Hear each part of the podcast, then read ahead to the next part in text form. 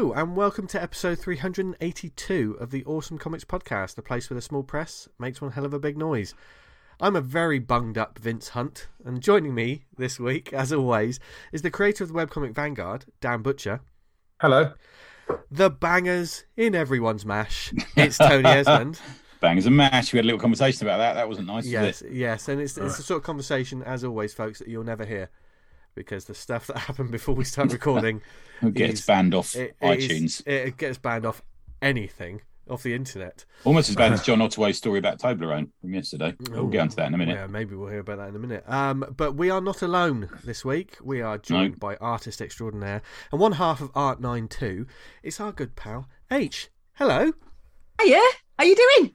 Hey H, You're right? yeah. Helena, how's it going? It's very, going very, very well, thank you. How's it? with- How are you guys? Apart from Vince being very bunged up, bless you. Uh, oh God! Oh no, I meant with his cold. That's Yes. it. very what? Thank, thank you, thank you. um, yes, we are good. All the better for, for hearing from you, of course. Yeah. Oh, yay! Thank you. And uh, we will, of course, be talking about your work. All, all creatures great and small. We're going to talk about this week. How that, Yes, how's that yes. for? How's that for? a Yeah. Segue to the topic. um, and let's let's say a lot of you might uh, sort of understand where we're coming from this week because we're going to be talking a little bit about animals in comics. Maybe some Mhm. stand, maybe your pets, maybe your animals, maybe some. Am I going to say this word right? Anthropomorphic. Yes. Oh, thank That's you did that said that word right, Vince. It's the Yeah. Lemsip. Um, and we got a little quiz. Stand by for the we've quiz. got a quiz. Yeah. We've got all kinds this week, and uh, and H is going to be with us for the whole show. So, I am indeed. Yeah. So expect Yeah. a lot of great recommendations as well when we get to that, and probably a load of uh, very immature laughter because she's just as bad as us. I think sometimes she's worse, to be fair. Oh fair. yeah, yeah, yeah. Shush, shush. Yeah. But there, but there are people in this world that are, that are worth supporting, such as our uh, they're they're good people, Be- people that you should check out, such as our lovely sponsors, Comichaus.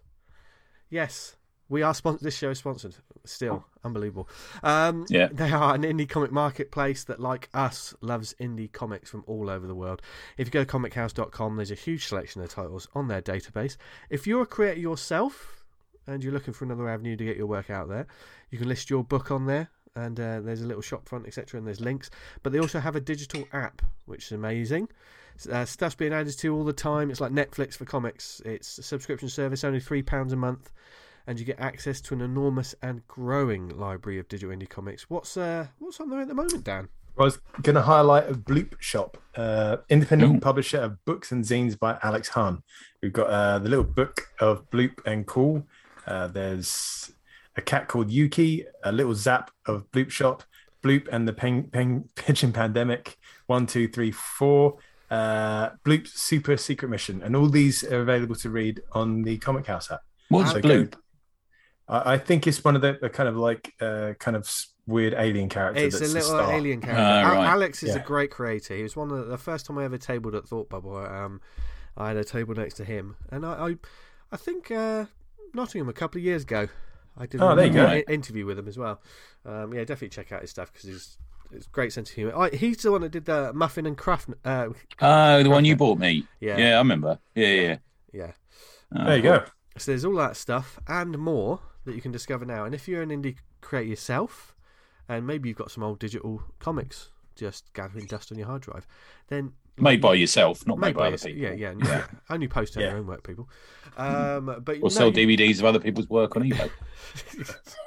it's done. We're not talking about your side hustle anymore, Tony. Not, not, not on this show. I've never bought one of them.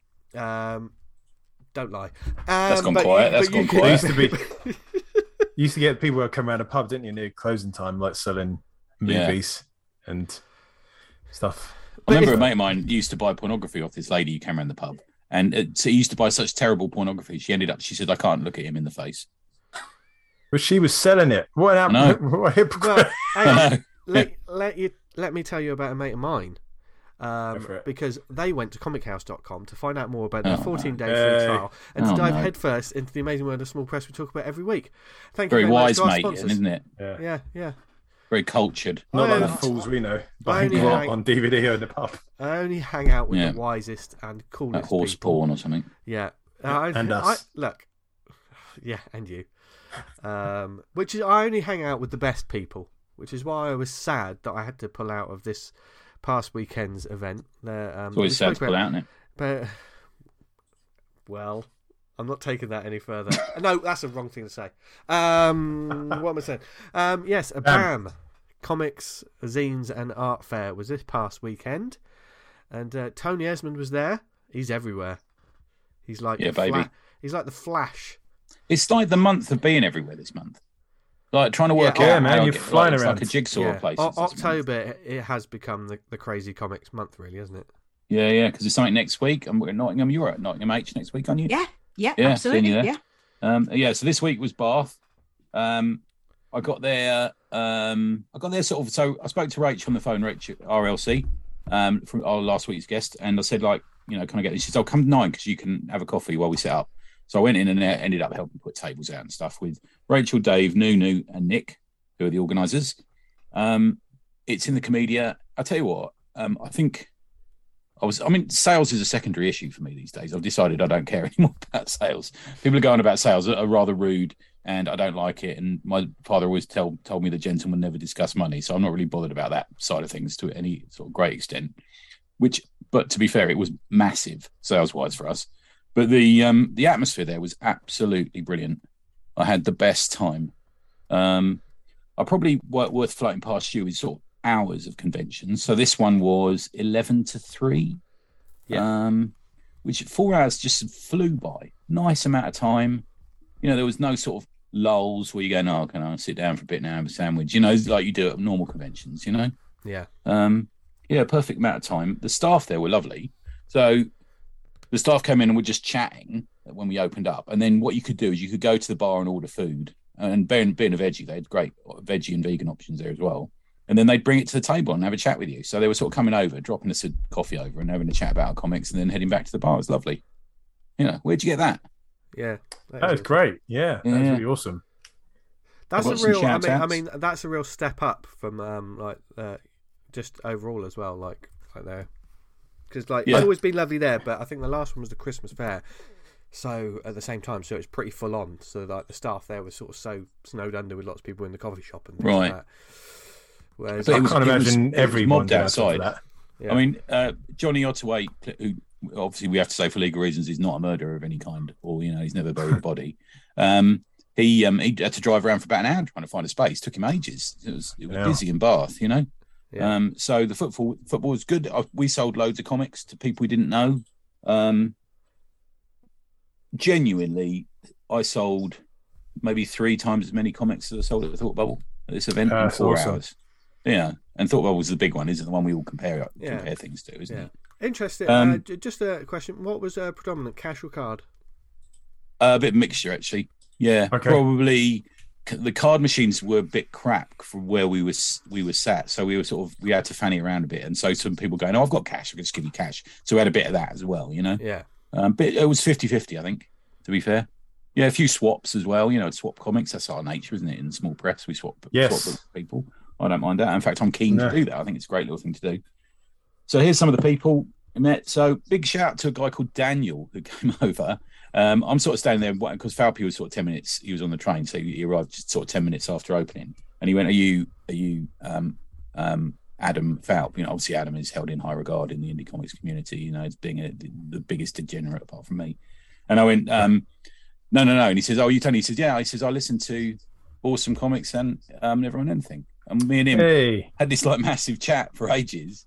And then it Nice. turned out we also came from the same bit of London, so we had a massive chat about that. And uh, I had to say to him, I said, "Your son's looking dagger." He says, "Oh, he told he told me when we come in, don't spend ages talking to people, Dad."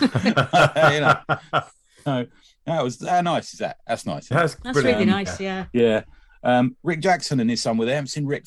Well, I think Rick hasn't really done a con for a while. I bumped into him in London recently, but it was lovely to see him. Yeah, really Hmm. nice to see him. Uh, Mr. and Mrs. Mulrain were there. They were good company. Had a chuckle with them. Um, Simon L. Reed. Um, I did um, a dramatic reading of a comic of his with Rachel about a year ago on NIA, and was, he was sort of chuckling about it, you know, because she's a big fan of his stuff, and I really. Oh, he took it in good. Oh, mate, totally. Yeah, yeah. Really nice dude. Yeah.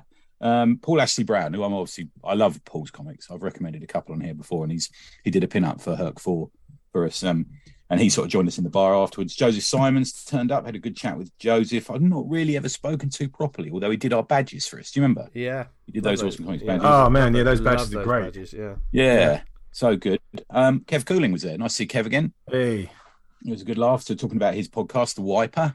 Um, I which keep is- is forgetting really to fucking check that out. I keep seeing it. I was like, oh man, I've got to listen to that. And then, Yeah, I do it on um, um, Spotify. oh, okay. Is where I listen to it. Yeah, yeah, it's good. So I sort of subscribed on there. Obviously, John Ottaway was there. He was good company. Um, I think you've probably all, all seen now on the social media when um, as soon as he arrived, uh, Nunu and uh, Rachel had bought him like a T-shirt with loads of knives on it, and like, and as they as he arrived and they gave it to him, there's like a cheer went up. It was like Oh, absolutely brilliant. making me die. Yeah, absolutely making me die. Um, big shout out to Cole Henley. He was there, so he we he we know him from the Drink and Draws. So he came over for a chat. Um, he just lives down the road, not far away. And um, someone came over, a lady called Callie, who's sort of gone down the road of making sort of zines and small press stuff. And she Hmm. came over and she had a good chat. It was a really nice lady. And then she sort of joined us for a beer afterwards. Honestly, it was genuinely one of my favorite convention experiences. hey. Um, That sounds Weird, isn't it? Yeah. Yeah. So nice, gentle, always liked those relaxed, friendly. ones. Yeah, everyone was very inclusive. There was, you know, you go to some conventions and there's, you know, because we're just sort of, we lark about and we're sort of boisterous men in our 40s and 50s, you know, that's our nature, isn't it? You sort of, some people are slightly aloof with us, don't they? Or slightly sort of, but everyone was there, was super inclusive. We were coming over and chatting and, you know, Yeah. That's just lovely. fantastic. Yeah, Brilliant. absolutely lovely. Well, it's, so, the, it's the atmosphere on the whole that makes a convention, I think. Yeah. well, it is for us, our world, isn't it? Yeah, yeah. Mm. yeah, Yeah. I, I think so because, like, you know, um, when you have something like the, the the big shows, I mean, for instance, let, let's say an MCM, something like that. That's that's more of a spectacle. That is, um, it's easy to just get drowned in the whole, the pomp and pizzazz of of everything. But when it comes Mm. to pretty much every other sort of comic convention, it is totally about an atmosphere because. You know, you you can meet some wonderful people you haven't. You know, when I whenever I go to a convention and I meet some people that I didn't know before, and they're really really nice, I come away buzzing, and it doesn't matter how well I've done, really. No, I don't care, mate, anymore. I mean, I'll never. I mean, I I travelled there, stayed in a hotel the night before. Petrol being what it is, you know, even though the tables were free, I'll never make my costs back. Do you know what I mean? But it's a hobby that I enjoy, and Hey, I, hey, I, you, I ta- came away inspired. You know, Yeah. you you tabled with Clear Run uh, a couple of weeks ago, didn't you? At yeah, Bridlington, it's, yeah, um, yeah. Bridlington. Um, yes. sim- similarly, it was the it was a fairly small convention, um, and that was so you looked over the balcony, you thought, oh, maybe it's not so small because it was absolutely heaving. but um, but yeah, to, I, I agree with Tony. I think the smaller ones, and I like the hours that the um, BAM did as well. That, that seems like a really sensible amount of time because, like like you said, Tony, there's sort of periods in, in a day where you just think, oh God, because you get these lulls, don't you? Think now, what do I do with Yeah. myself? You know, sit there and have a sandwich or chat with somebody. But that's yeah, you get really like, nice oh, here comes time. Tony back again to talk Yeah, to well, us. yeah, Bloody hell! Yeah, Yeah. I know. It's like I wish you'd piss off, you know. But, but that's nice, and I think you don't you don't um get tired because it's a tiring thing, isn't it? You know, talking Yeah. at a convention, being switched Yeah, on and. Yeah. stuff. But such a small amount of time like that, I think you don't get time to sort of um, flag. Really, I think that's really really nice. Yeah. Yeah, yeah, it's good. And oh, I, I, although Rick did seem to keep appearing with a full glass of beer, so I don't know where he was going. Oh, excellent. Good lad. Perhaps yeah, he yeah. just didn't drink it. Perhaps he only had one. Yeah, but he just held it just to make an impact. It was Yeah. like a, Yeah, yeah, yeah, yeah, for four hours. It was warm, very warm. beer. yeah, yeah, yeah, I don't know how you make a pint last four hours. Go be fucking superhuman. yeah. But uh, I was all right, man. I we had a, we had a good time. Apart from they closed the M4 on the way back. Oh was God. Like, oh, That was fun. God. Yeah, so it took us about five hours to get back. But Oh my god, yeah, luckily I'm very good company. You know what I mean? That's the thing. You know. that's what Last you time I- think, Tony. Yeah, yeah. Last time I came to see you- that? Last time I was saying to you, Vince, they'd shut off one of the, the main roads, and I had to take all the, the A roads and stuff, and it took me like an extra two two and a bit hours. It's horrible, Oh god. but just Yeah. shit happens. yeah, Yeah. it's all right. Nick. Shit But happens. yes, I'm. I'm really glad it went well. I was. I was just gutted that I couldn't make it. I was just like, oh, yeah, That sucks. yeah, yeah. So uh, put that to. It's the back made me of my mind. rethink like stock because I just because I I was working the night the day before, so I was away for two nights. You know, Yeah, the uh, I sort of had to sort of throw a load of stuff into a suitcase, and I always have this thing. Oh, I'm just going to take this. That'll be all right. You know what I mean? Yeah. But we sort of run out of stuff, so I'll have Oh, to sort of rethink Yeah. Nottingham, I suppose, now. But What are you yeah, going to take? Yeah. Reprints needed, you think? We got enough stock. um, we won't get them in time, but yeah, I think we probably between us, We've probably got enough. We obviously obviously had the new book out, but um, our new sort of Tijuana Bible thing. Ah, yes. Um, so that was that was quite fun. Um, I'll get you a copy, guys. But it addresses issues. It's a new way of reviewing comics. Let's just call it that. Okay. Oh, Look forward to it. Featuring Keith Cumber. oh, oh, God. Any resemblance to a person living or Yeah, yeah. Purely Yeah. coincidental. Yeah. It's all right, Keith. He loves it. As soon as you say, I'm going to put you in a comic, Yeah. yes. He's like, yes, go on, let's do it. Make it worse. So uh, I'm also t- informed as we're going to segue into our topics and stuff. You've got us uh, an appetizer of sorts, haven't you, T? Uh, uh, an animal quiz. oh, yeah, nicely done. He's Is the that right? hostess mood the mostest, aren't you, today? I love it. I love let it. me that- get the quiz. I- they do a little bit of a segue and they're not fully confident in it because there was a pause like. Is that- is I wonder all what you Is I that know, I wonder what you was going on about that there all for a second, but yeah, yeah. Is that right? Yes, yes, we are now. well done, Dan. Well done. Well, when you're not here doing the host, like when it's been me and Tony, that's the entire fucking bit, isn't it? Because Yeah. are we doing this now? Yeah, yeah, all right, all right. What are we doing now? Yeah, okay, so um, running on from the fact that um, Helena has had a book out called Clear Run, which is a favourite of ours, which features a certain dog and um, all this sort of thing. So we thought we'd do a little quiz about um, animals in comics. So let me explain it to you. I'm going to give you the first name of a comics animal character. And what I want you to do is to tell me what kind of animal it is. Here's an example. If I said to you Raphael, you might say, Dan, Uh, a turtle, teenage. there you go, Mutant and you'd be right. One point. Yes. Yeah. Feel free to I'll play also- along at home, by the way, everyone. Yeah, please Yes. play along at home. I'm also prepared now. It's, there's some, it'll start quite easy, and there's some more difficult ones, but most of it's pretty easy, to be fair. And um, there's there's the opportunity to get a clue, if I can think of one, Oh, if you're not quite sure. Okay. I get a bit of paper to co- to do scores. Yeah, who's, I'll do this. So you you do scores, Dan. Okay. And help me. Think, yeah, help me do the questions. Don't fluff the numbers, Butcher. Don't fluff the numbers. No, no, no. How dare you, sir? Somebody will only call us on it, won't they? Yeah, yeah, That's yeah. the thing. Yeah, yeah.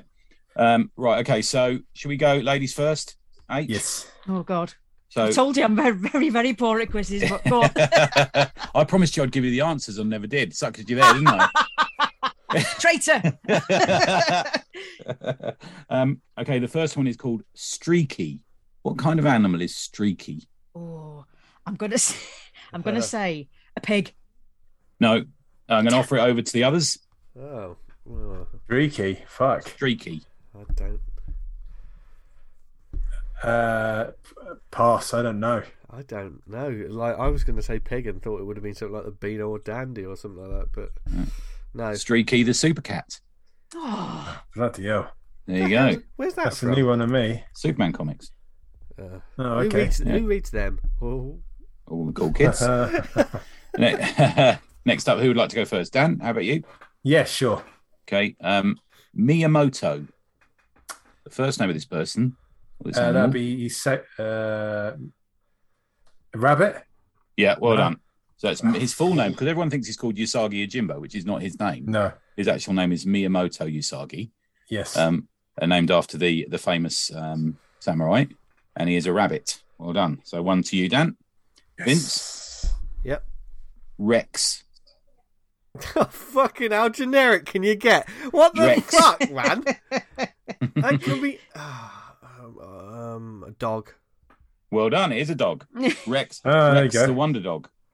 There we go. Back to Helena. I can't believe I got that right. Well done. so we tra- we, we were on a draw. Vince down a one, one each, and Helena's still to get off the mark. CH, you don't need to know it, just guess. Yeah. I, I, yeah. I, th- Yeah. I thought I ever seen it on a good number with um, Streaky Pig. But, Yeah, uh, man. that- yeah. Next one, Helena Beppo, B E double P O, Beppo. I know this one. I do know this one, and oh, oh God, um,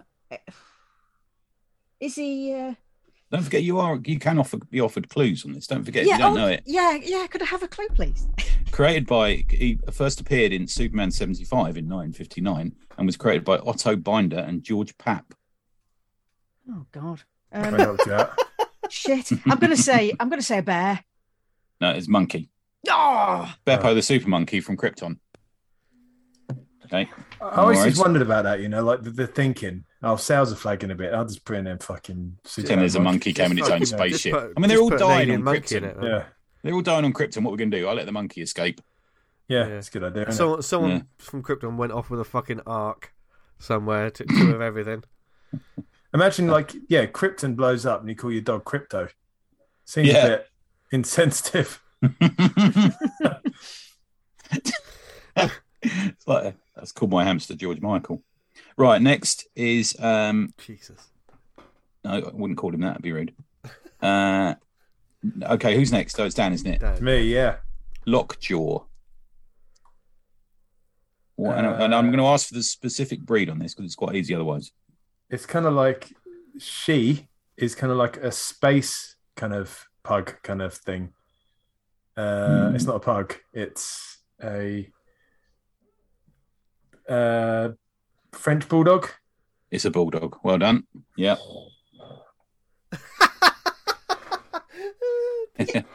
Dan's noise of like. Fucking got one in. Fucking eat, eat, eat my goal. Vince Lockheed, oh well, this is Lockheed's a dragon. A dragon. Well done. Yeah. Yeah, one for you. Yeah, can for a I'm bonus point. Can we're, I'm glad that we're finally acknowledging that dragons are real animals. Yeah.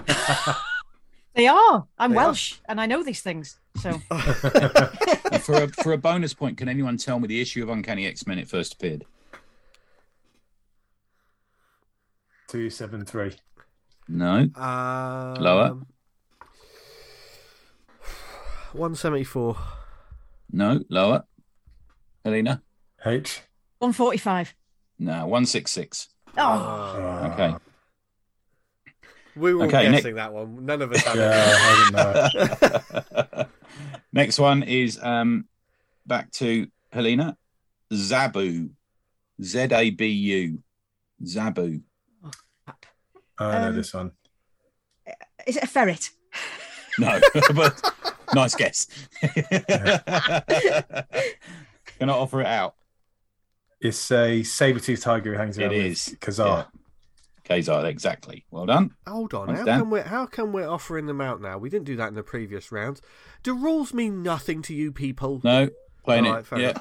Uh, Uh, next one is uh, prison rules, Spence. it's, it's Dan now. Really? Topo, Topo, T O P O. I think it's a horse. No, can No. I can offer it out to Okay. anyone? Topo. Yeah, Uh, I there is a clue. Uh, uh, can I have a? Can we have a clue, please? You can. Yeah, used to used to hang out with Aquaman and was created by Ramona Fradon in Adventure Comics two two nine. Badger. Badger. Why would he have a badger? in? With Topo the badger. We, I'll, we I'll need have what that Helena's art. drinking. We need that art, people. We need that art. I'm going to say dolphin. No, he was a squid. Uh, I would have gone for dolphin. Yeah. Did you? Yeah. I almost went for bear until we got the clue. Yeah. But even then, Okay, H was like, fuck it, I'm saying badger. But fuck it, right. so. What was it last one? Ferret. She got a thing for like little I furry animals that live in her hedgerow. Well, she's friends with you. Right, okay. That's what true. have we got? Well, it's- say no more. The next one is Hugin and Munin. This is for you, Vince. Hugin and Munin. Fuck Two- me. two. what? They're always together. Why have I got what? Yeah. Don't forget there's a clue. Oh, I'd definitely go have the clue. yeah, Vince. got to have the clue, yeah. First appeared in Thor 274. Why do you by think Roy that's Thomas a clue and that John would mean Buscema. it? Why do you think that's not a Because clue? it That's is a you clue, showing you'll off find about out- things that you You'll know. find out in Right. a minute why it's a clue. It's got to be a mythological beast, hasn't it? Well done, Dan. You, Um, oh, if it's a mythological beast, it could be anything. Um, It's two of them, Hugin and Munin. I I'm, I'm just going to say. maybe they could draw a chariot. I don't know. I'm not I was, saying that's the I was case. about to say a horse. No, can I offer this one out. Unicorns. Where where do Uh, uh, unicorns appear in Asgardian? I, I, I'll tell you what though. I'll tell you what though. She went for it then. I Yeah, saw just it. go for it. Just- Yeah. Uh, wi- uh, fuck, winged horse. I don't know. No, Helena, do you want to have a guess? Oh, you've had a guess at Oh, unicorns. That's yeah, Winged unicorns. horse? Yeah. Yeah, that's the kind of thing they'd have in Asgard. You should know this one. They're ravens. Oh, Yeah. of course they are. Who's next? I've forgotten who's next. Uh, Helena. Is Helena, yeah, uh, Vince has had one. Okay. Um, tippy toe. Tippy toe. Tippy toe. Yeah. Oh shit. And I there is. Uh, I'm not sure if it will help, but I think this is definitely up your street. Oh Bearing god. in mind the, the names Give you've already been shouting. Uh, oh. Um, oh. yeah. Is Um, it? Uh. G- give me a clue. Uh, it was created by Dan Slott for a character that appeared in Great Lakes Avengers number four in 2005, and it appeared as the sidekick to a female character in her own solo series. Uh, okay. I know what this is. I, bet I know know it is now. As is. soon as you said that, I know. Is it a? Is it a stoat? They, they usually come in t- two colours in this country. One Oh of my them's an, an god! invasive I love species. yes, that's right. Look, I just, It's stoked. like, just like w- w- when Dan Slott was thinking, right, So, I know you, like, Marvel have asked me, we need something that says merch. right, yeah. what says t shirts better than Stoked? Yeah. So first they came up with, what about a polecat? And he said, no, I don't like the Polish over here. What about a stoat? yeah. No. Yeah. Good try, H. Probably the funniest try so far. Well done. um, anyone else want to? Ki- I'm going to offer this one out. Uh, we know we know this one, don't we? Yeah. Squirrel. Yeah, squirrel. Oh god. But you both knew that, so um, you get what you got a half point each, Dan and Vince. Hang on, Okay. he didn't even say it. No. Yeah, I'd but do he that- did just before you said it. He said it's it's, it's there's two colours in this country of it. To be fair, he did. that. He did, Yeah, yeah. yeah. No, I'll give it You're to getting Vince half point. because Yeah? he gave the answer. And Dan's, Okay. uh, Dan's been We're- taking we're note free- the scores and he knows he's won by We're- Yeah, he's already won. He's already won. we're- me and Vince are drawn on three all. Oh, okay. Right. So that's Next one. Who's for. next? It's you, Dan. It's you, Dan. it? Yes. Puddle gulp. Oh fuck. Oh. Weevil. Uh, Weevil. Is that a, a frog. A frog. Well, I mean, it is a frog. Yeah. Oh, fucking hell! So, Puddle Gulp was the real name of Throg. Do you remember Throg, which was the frog that became Thor Oh yes. in Walt Simonson's run? Actually, actually, a, a man called Simon Walterson, which was a play on Walter Simonson, and appeared firstly in Thor three six four. there you go. Yeah, Vince. Yes. Old lace. Now I will take. I don't. You won't need to specify the type or breed, let's call it, of this particular kind of creature, but they're called old lace, also known as a shortening in OL. And there is a clue. I'll have a clue. Uh, Please. First appeared in Runaways issue two and was in quite a lot of those issues. Oh, God. Yeah, it had to be the one series that I've never really been interested in. Sorry, Runaways fans. Um. Oh. It's dog. No, it was a um, a dinosaur. Is a bit sim- first off, it was described as a vis- Vesoloraptor, whatever they're called, but it was actually a, Velociraptor. a Deinonychus, Deinonychus dinosaur. And it, do you remember the one of the girls had like a little dinosaur used to run around with her? It was on some of the covers. That was old lace. Wow. Okay. Good. Back to Helena. Hairball. Hairball. So I'm, I'm immediately going to say a cat. Well done. It is a cat. Fuck me. I got one. Yay. Got Uh, it's a bonus bonus um, mark for anyone who can tell me where it first appeared and who created it. I cannot answer that I don't question. know, but it sounds like one of the characters from one of Rob Liefeld's teams. Well, it's called Hairball. So there's a little clue for you. Uh, By Someone who also created a, a, a character associated with spiders. What Stanley? No. No. Okay, you're not going to get this. It's Steve No, no, no. Ditko. Steve I- I was just about to say that. Yeah. So Okay. I. Well, can you say Yeah. the series, Dan, for a point?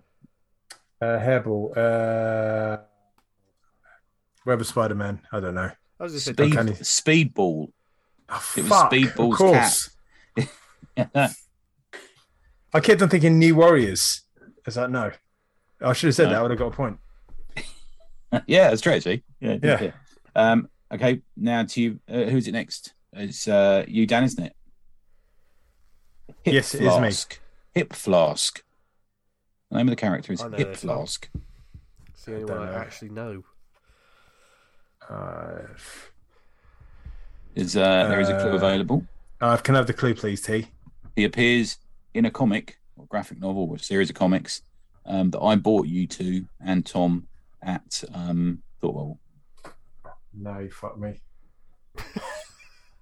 Well, well, no, he's he's asking the questions. For I'm, Oh, I'm a fair distance uh, from you. You know, that isn't that, that won't stop you. you have to be close. Oh, I'm no. very virile. I'm done. No, I don't.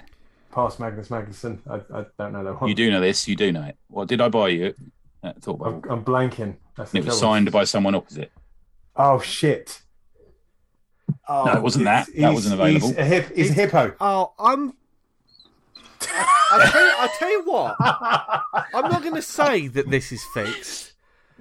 Well, no, that's not But fixed because technically, it- no, because no, the book no, was no, called the right. book was called Elephantmen, Yeah, I know and he that, was a hippo. and I know he was a hippo, but you gave him all the track in the world to run with that. see what ha- see what happens, Helena? They get really competitive. This is Oh, what I tell happens. Well, Yeah. we, we got the quiz coming up. We're kind of We haven't got a, to we kind haven't of. got an opponent yet, have we? We'll have to uh, no, have no one's stepping up. No one's stepping No. up. They're Scared, aren't they? I can't understand Um, why. Vince, Yeah, are you ready? yeah. Come on, Vince. Okay. Nosy. Oh, fucking really.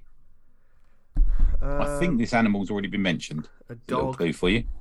No, I'll give you one more one more go because you you you clearly brooding over that last one. No, I was going to.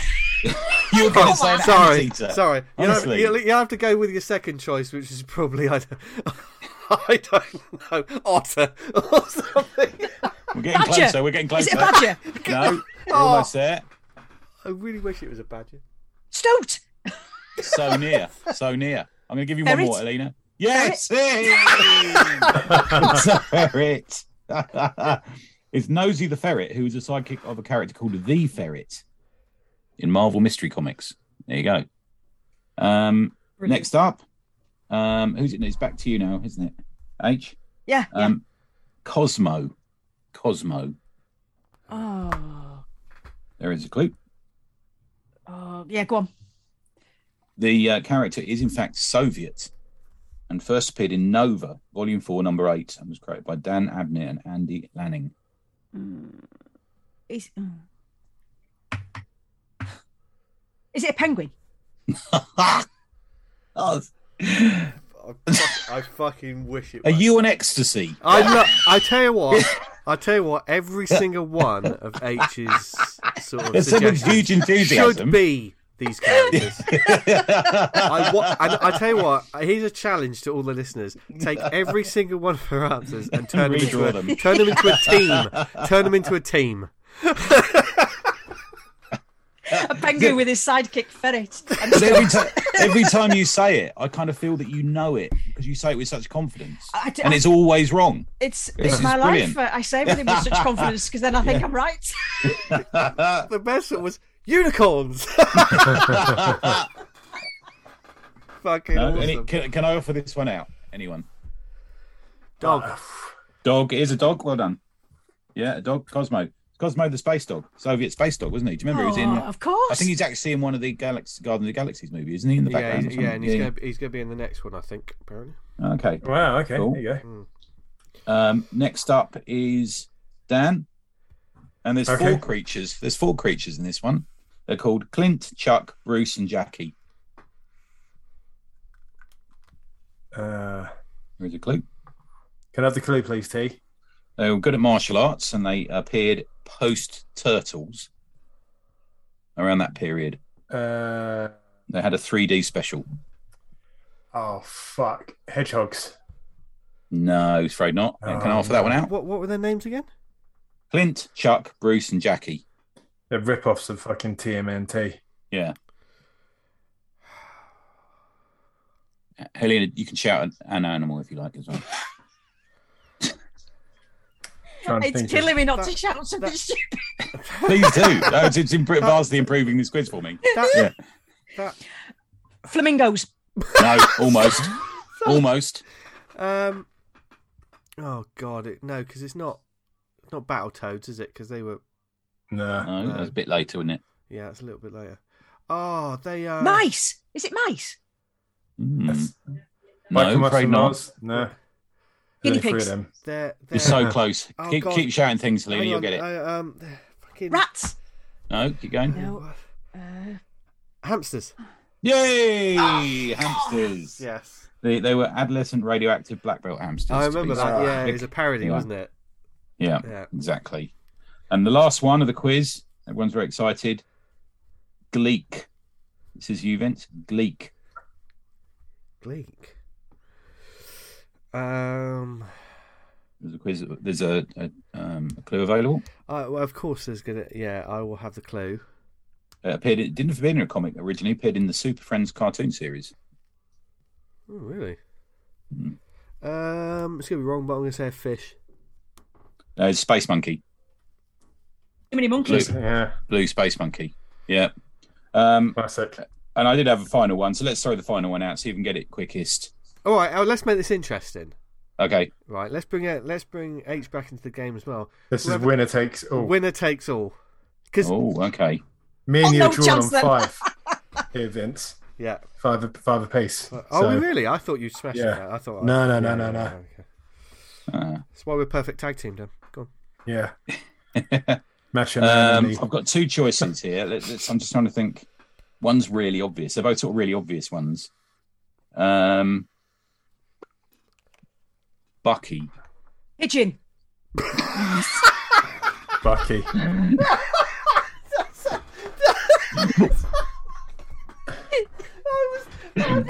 Oh God, that made me jump.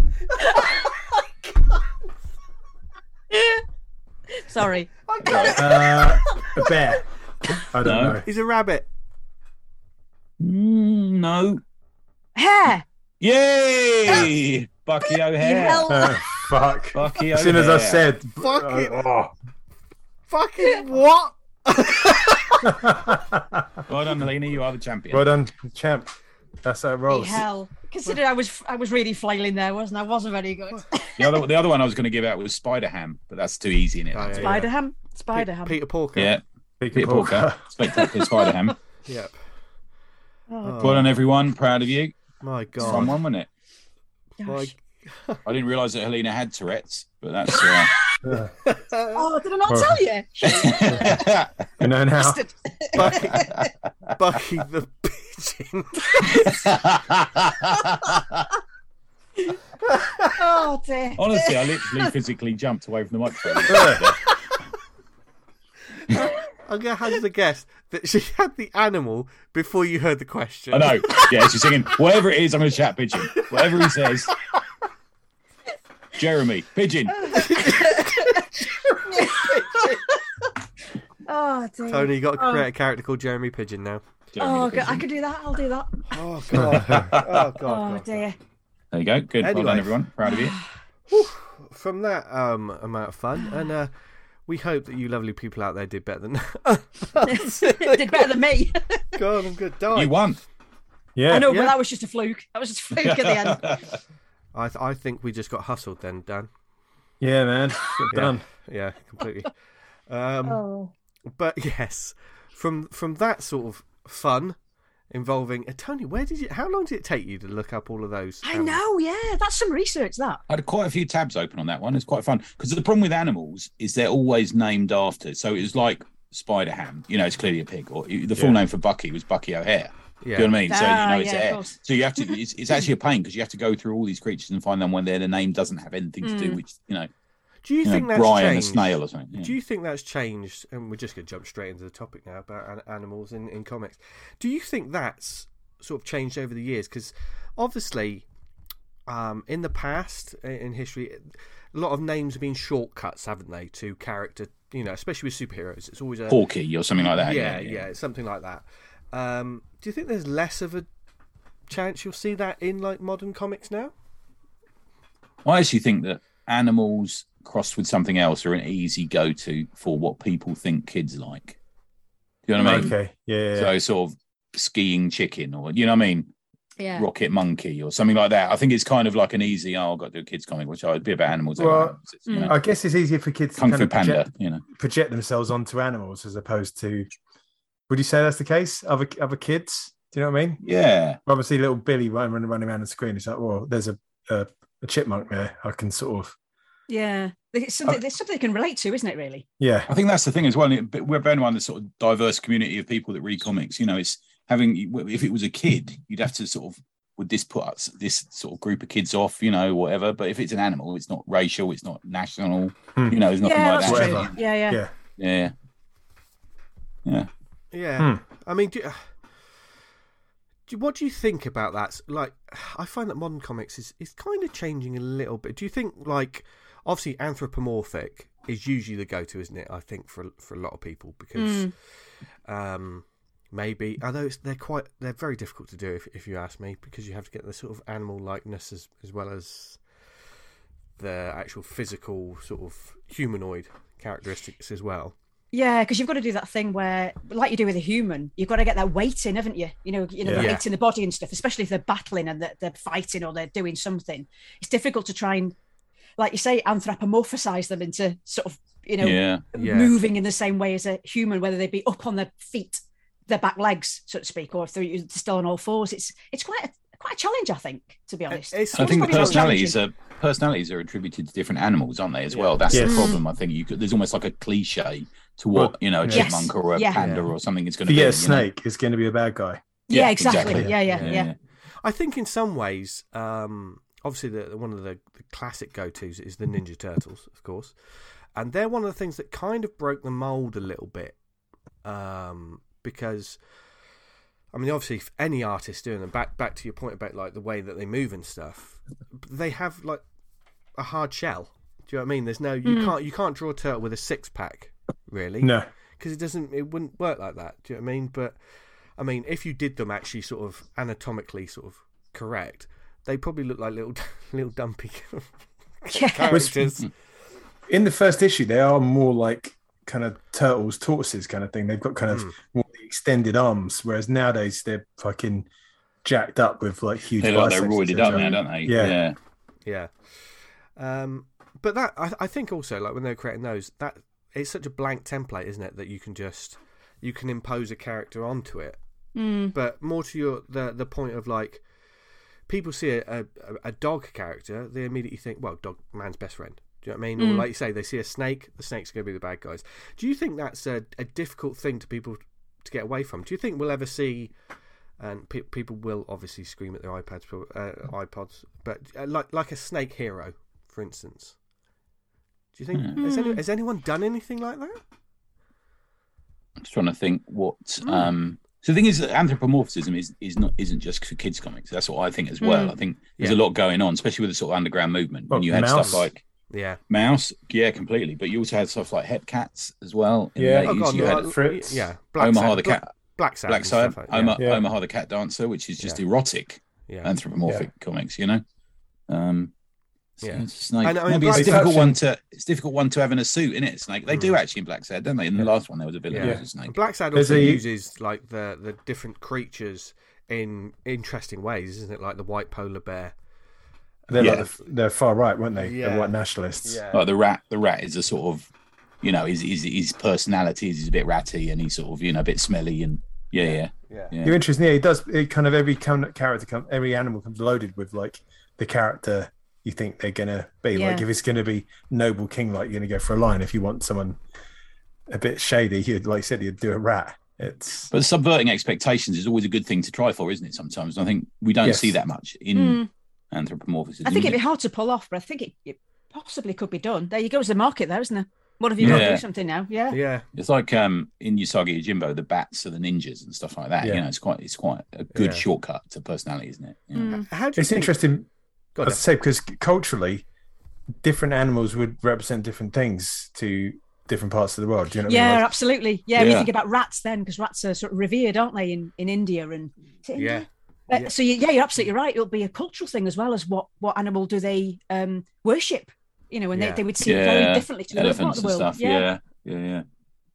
Yeah. I I mean, mean, it's if- a big thing like that, have you had pigs in certain parts of the world absolutely fucking hated? Like, Yeah. just they think they're dirty creatures, whereas others not. Mm. So it depends. I imagine if I made a comic about a pig, it wouldn't really exactly go down. Not like people in the Middle East going to be really bothered by that. I really want to know what comic you do about a pig, Dan. I don't. Yeah. Do you remember that manga I read where everyone in the town was turned into a pig and it was just like really frightening? Yeah. That's I yeah, can't stop thinking yeah. about that one. Um, but like with with that in mind, how how is that? Because obviously, when a lot of people choose to do animals, they'll, they'll go for the anthropomorphic route. Um, but if you actually choose to do a story about like the animal as it is, not a not a humanoid, not a, not a person, the actual real animal, how much harder is it to get the emotions across, get the story across, and like H, obviously with like Clear Run, you like you, Mm. like you had your lovely dog front front and center, um, that beautiful Yeah. boy. Um, Life model. yeah, Yes, yes. yeah, but obviously, like it's the the way a character looks in a comic conveys the emotion, and like you know, we're, Mm. we're constantly talking about like that like emotive storytelling, what a, what a figure does. It's different when it's an animal, isn't it? Like, what were the Mm. challenges you had with that book? Like, like, and Yeah. the work that went into it. Yeah, I think um, I think because he's as in he is a naturally emotive dog anyway. He's got a lot Mm. of expressions about him, so that helps. In what you know, because some animals just they just have one look about them, don't they? That's difficult to to try and uh, get them get like an emotion across. I know some humans so like that, to be fair. Well, yeah. that's yeah. To be fair, um, but because he is like that, and he, you can tell when he's, you know, especially when we first got him and he was really, really anxious, and he just had this constant look of anxiety about him. So that was really easy to capture. Um, but the other side of it as well is, I think there are sort of moments where he's on his own, and you're able to sort of determine what kind of mood he's in. But I think a lot of the mood is also um, conveyed with with what's going on around him as well, and that that also helps in what, what kind of um, environment he's in. And then add that to that a little bit of text that also helps to put things across as well. So just in isolation it could be quite difficult unless there's something around that generates how you think that dog is feeling so in, you know stuck in a in an empty cage you know lying on the floor or in a race on a racetrack and things like that then helps that emotion i think to put Yeah. across because it, it is it's difficult i mean it, you, you'll know from the book he, it, it is kind of cartoonified in a way but not Hmm. overly cartoony so it was difficult to sort of I couldn't put, give him like a massive raised eyebrows things like that because that's not how he Or a is. pipe. but- or a pipe, indeed, yeah, yeah, or, or some, or some clogs or something. You know, Yeah, but it, it, it is nice. it's it's hard, and there were t- there were times when I thought that that the sort of the look that he's got about him in that particular panel isn't working. It, it's not the kind of thing I'm trying to get across there. So if I couldn't get it across, then I'd, I'd use other people around him to put it across, and then that little bit of um, explanatory text in it as well. So that I think that all that all helps to sort of um, put across what you're trying to say, really. Yeah. But yeah, it's I difficult. think, I think uh, the thing is as well, it, to me, almost like his situation and his almost sort of pensive. He has a, he has sad eyes on occasion. oh, constantly, You know, yeah, I think it, almost dictated the narrative in a way. I know it's a real true life story, so it's, Mm. it, it, it, it conveys mood and vibe and situational, you know, emotion and stuff like that as well with him. That's why I think I liked it so much. I'm such a sucker for the. I mean, I, I think I've told you before, H. I can't even watch movies that have got dogs in it. It upsets me too Mm. much. You know, we're both Yeah. great dog lovers, aren't we? But the um, I think. I like, I like, you know, he's got such a personality, but there's a sadness behind him there somewhere as well. isn't there, Oh you yeah, Yeah. yeah, and I think that was that was the thing that um drove like drove me to actually do the comic is because I, I when I first started, I didn't really know where I was going with it. I was just noodling with it, and I was just trying to have a go at drawing him in a in a cartoon kind of way, and I didn't know where to take it really. And then I thought, well, he, he's got a story behind him here. He's got you know he's got a real life story, um, which could could have been a huge story, but you know I had to cut it down for obvious reasons. So he's got a really Mm. big backstory behind him, and then I, it was just going to be him. And then I thought, well, actually, we've got a backstory as well about how we got him. You know, so I thought, Yeah. well, why not why not put the whole lot together as you know his story, our story, independently, and then our story when we got him. You know, and and how he was in in a house. So yeah, I think the backstory probably also helps to um, convey that kind of uh, sort of anxiety and and sadness about him. Really, yeah, you're right. Yeah. God, I've still I've got something in my eye again. That comic of yours. it's another thing, like because uh, also with the, the, animals, like you projected on them like an, an innocence and kind of. Mm, Do you know what I mean? It's it's uh, it's hard to describe. They, uh, they, we do words. imprint ourselves onto dogs, don't Yes. we? Yeah. that- that's the thing, isn't it? Is you know they, Totally, they yeah. convey, yeah, and I think that's what it is, and and it and it, you know, you, that the redemptive story you've got of the dog, you know, finally finding Mm. happiness. You know, I mean, dog races is a fucking awful sport. Oh, it's it's awful. It's Terrible. absolutely terrible. I didn't know a lot about it. To my Hmm. shame, I didn't because obviously I didn't know. Uh, but we weren't kind of in the market for ever getting a dog for a long, long time because of Yeah. you know uh, working and commuting and stuff. And it was only when um, I got chatting with somebody about greyhounds, and they said, "Oh, they make fantastic pets, but they have very terrible starts in life." And Yeah. then when I started doing research, I was horrified with the kind of lives they lead. And then we researched um, him after we got him, and I wished I hadn't. I wished I hadn't researched it. It was Yeah. just horrible, you know. But then I like to think, well, hopefully, I mean, I don't know how dogs' brains work, but hopefully he's forgotten all that now. you know, won't have any recollection of it, kind of thing. Yeah, I know what you mean. It's it, it's a horrible sport full of trashy people. That's Mm. what I'm, I'm going to put that out there because it is awful. And they're, they're, Yeah. they're sort of their ears are tattooed and you Yes, know this he's sort got of two thing. tattoos. Yeah, yeah. Poor fella. Oh, that's messed up. Mm. Yeah.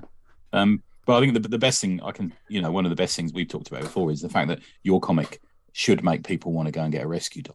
Oh, yeah. You You I'd, know, is I'd that like a big to part so. of the reasoning like for you so, doing yeah. it? Yeah. Yeah, yeah. It's um, it's that thing of you know, there's there's always a hashtag of um, adopt, don't shop, isn't it? You know about Yeah, And uh, don't get me wrong, I'm not judging people for getting a puppy, you know, from from right from scratch. It's not my place to judge people on that. But we we'd always been in the market. If we, we let's say we we weren't in the market for a dog for a long time, but when we did decide to do it, I wanted a rescue. Yeah. I wanted to give a dog another chance because they're often in a home for reasons of say that the family can't afford them anymore or the family's died or you know the owner's died or whatever. Mm. I thought we'll give them another chance, and I thought this is this is giving a dog a chance that's never been in a home, and that's why they they warn you when they go into homes, and you'll you'll see from the comic how it's a kind of you know they- warn you say they don't know what a television is they don't know what a washing machine is or a kettle. So they're going to walk around the house and maybe be a little bit nervous about all these noises. What the hell are these noises? And sometimes they, they take a very very long time to settle so it's another i don't i don't want to sound like we got him because it was a challenge far from it we got him because we wanted to love him and give him some love Yeah. and he gives gives back love you know tenfold do they? Uh, who- who is the organisation you got him from? Was it we actually got him from manchester and cheshire dogs home right? Okay, Um, yeah. Do they come and inspect you? Because I know the dog when we got the, we've had a few dogs through the Dogs Trust. They come and inspect your house and stuff like that. Do they come Yeah. around or? Well, Yeah. what happened was we got him in the in 2020 in the September, but it was when we were still, you know, in the deepest throes of, of the pandemic. Yeah. So we we had to make an appointment. Normally, you could just turn up, so we had to make an appointment and go and see him and go and visit him, and then we had to go again a second time to visit him. Yeah. And then they normally come to your house and do a, a visit, but we did a, a like a virtual visit. So we went we went round the house with our phone and videoed and had a live chat with them Ah, nice. so they could look okay. at our garden because obviously greyhounds can run fast and they can jump. So they had to make sure we had high walls. He wasn't going to, Yeah. um, you know, get himself Fly into a bit of a pickle. Exactly, yeah. So, so yeah, we Did, did, did virtual Damien thing. get dressed? Did he, or did he get dressed for that? No, video, no, or- did it in his no. underpants. No. Yeah, good. Yeah, good. So I'm amazed we still Yeah. got the dog, to be quite frank. But I'm surprised you haven't got three dogs. Oh my god. but yeah, they did this this virtual uh, sort of look around, and then we the, the third visit um, was the visit that we we got to take him home. You know, instead of him coming out to, to Yeah. meet us again, he came out and never went back in. He got in the car. It's like ah, he's coming home with us. You know, but um, yeah, we he, he'd gone to Manchester and Cheshire Dogs Home, the Cheshire version, because there's one in Manchester and one in Warrington, Okay. and um, he'd finished racing in the August, and they this was well, he was in Ireland initially. Um, and he's very, very lucky to escaped Ireland because normally when they finish racing in Ireland, um, I've been told, Yeah. I don't know if it's true or not. I've been told that they hang them once they're no, done. I've read this. They cut their ears off so they can't be discovered. it's through just awful. Fucking hell. yeah. Yeah, it's awful. So yeah. they they shipped him over to Yorkshire, and I think he raced in Yorkshire for a little bit, and then he'd finished there because he wasn't winning races anymore, and they brought him to to Warrington, and he wouldn't get out of the van because he was that frightened. They dumped him there, and he'd only been there for a few weeks, um, and then we came along and brought him home. So we he, it was a you know a happy ending for. I mean, it was don't get me wrong, the, the homes treat them wonderfully. They treat them so Yeah. well, and he was. um he, he loved his owners, his, his handlers. You know, they had a real good relationship with him. Um, That's nice. So, yeah, what, so- what point did you think it'd be nice to do a comic about this? And, Yes, and what was yeah. your the reason why? You know? Yeah. Well, it was um I'd kind of at the beginning of the pandemic. Um, I won't waffle on, I promise. But at No, the beginning of the pandemic, it was um I'd lost my job at the beginning, and it was just really terrible time. And the pandemic started, I lost my job, and I thought, oh Christ, you know. So anyway, all for that period of time, I was um working constantly on commissions. It, it, worked out really well insofar as I was. Don't get me wrong, it wasn't paying the mortgage, but it was certainly uh, you know putting some money in the bank. Yeah. So I, I was like really sort of snowed under with the commissions, which was really steady and that was really good. And then up up into 2021, I kind of completely lost my mojo. I just fell completely flat. And you know, you get really sort of stagnant and stale. I thought, Yeah. Christ, you know, I, I just I couldn't get my mojo back. And then it was working on um, DUI one with Alan Yeah. Henderson, and working on that really pushed me out of my comfort zone and got me back into sort of doing comics because I did like three pages. That's a great story. Really good. It was Yeah. good. Alan, wrote- yeah, wrote a really nice story for that, and Hmm. it was. It, don't get me wrong. It was. I found it quite difficult because it's. It's not. It doesn't come easy to me doing comics. I've, I've got to say. So I found that quite difficult, but it pushed me out of my zone, and I got into the flow. And I thought this is really, um, really quite enjoyable, and I really, you know, enjoyed the whole experience. Right. And because of that, I thought, why, why don't I carry on with this now? Now that I'm in this flow, let's let's carry on with something else. I'd already started noodling with this idea of doing something about, um, you know, adopting the dog, but I didn't know where it was going to go, and I hadn't really put it. I can be a bit sort of scatterbrained like that. I don't really know where I'm going with something sometimes. So I'd started drawing things out, and I thought, "Do you know what? I could probably make this into a comic. And I started sort of storyboarding out about, you know, his story, our story, um, and then our story as a as a as a sort of uh, family, so to speak. And then I, I just I just carried on and carried on and carried on. And then in the middle of that, I, I uh, got a new job as well. So that was like, you know, I saw that gave me a bit of a confidence boost. And I carried on and carried on. And I thought, this is great. I thought, I'm going to kickstart this. So I was going to put it on Kickstarter. And I got it all finished, got it all lettered, got it all compiled, sorted out my tiers. I thought, right, I know what I'm going to do for me tiers. I'm going to do a, a pet portrait commission tier, you know, and that I thought that'll be great, you know, and I'll, I'll Yeah. really enjoy fulfilling that. Got it all ready. And then I got diagnosed with cancer. and I thought, oh, Oh, mate, I okay didn't then. realise that was. Oh, Yeah. Yeah. Okay. So I thought, right, I thought, I tell you what I'll do. I'll carry on with it because it'll be it'll be a way to you know distract me and and I can work on Yeah. thi- this and do the mm. fulfillment. But then I didn't know what path I was going to go down. And well, as you guys will will know from you know, you, I'm sure you all know people. The, fir- the first thing you think about is, is I'm going to die. You know, that's the first thing Right. you think. And the second one is kind of how sick am I going to get? And I thought. I can't commit to this. What if I commit to it and I get really sick and I can't Yeah. I can't do the fulfillments because as weird as that sounds, I wasn't thinking of myself. I was thinking, oh God, what if I can't do the fulfillments? What if I can't, you know, it's like, that's- why am I So much like going that? on in your head, I'm guessing. Yeah. Exactly. yeah, Yeah, yeah, yeah. I don't, I don't always think of myself. I think about other people and think, shit, am I going to do this? So I thought, oh, I'm, I'm gonna, I'm not going to do this because I'm really frightened that I'm not going to be able to, to do the, you know, the commissions and stuff like that. And I'm really glad I didn't now because I ended up having to go in for surgery in the November and surgery in the December and surgery in the January, and, and they, just because they couldn't get it out. So, and I couldn't draw either because our studio was up in the loft and I couldn't get up the ladders because I couldn't Oh, move my arm. So, and not only that, not only could I not draw, I just didn't have the frame of mind. It was the last thing I wanted to do was sit and Yeah. draw, you know, because I was in so much pain. So, I'm, I kind of basically I mothballed it. I completely mothballed it. Didn't, didn't think anything, you know, more of it. And then, of course, I lost me my mojo again. And then thanks to Tony doing DIY Oh, no. I got I got my mojo back. So that kind of got me back back the encouragement I gave you of writing filth. For Absolutely. but it's these little things because I didn't. I thought, what am I going to do? I don't, I don't know how to get myself back into the mojo of it because I didn't. I didn't have any. Um, because for me, I need to have something to do. I need to. I can't just sit and. Well, I can do now, but I couldn't at the time. I just couldn't sit and noodle something. I needed something, some goal, some aim. Yes. And Okay. the aim yeah, was to, yeah. to Yeah. do. Yeah. So it's to do that DOI, which really, you know, really got my mojo back again. And then it's good that, for your mental health, isn't it? it's fantastic for the mental health. in goals and stuff like that. I think is absolutely definitely yeah. it was just it just took me away from because obviously i was still going through treatment at that point so and i was exhausted and tired and all the usual stuff so that kind of took my mind off things and then then i got um i did a, a page for uh oh david robertson for uh, reject Oh, yeah. all so i did a page for him that that's coming out this week, isn't it? it is it is yeah, Yeah. so that was really yesterday. good Yeah. and then i kind of got back into the whole flow of it all again. And i've not stopped. I've not stopped since then. But then Awesome. basically i started working on this this other one that's just come out now. And in the interim damien said to me he went what are you going to do with that that dog book? Because at the time I'd, I'd like noodled with a name for it and then I ended up changing the name. And I went uh, I, I don't know. I completely mothballed it and he said I think you need to bring it back to life again.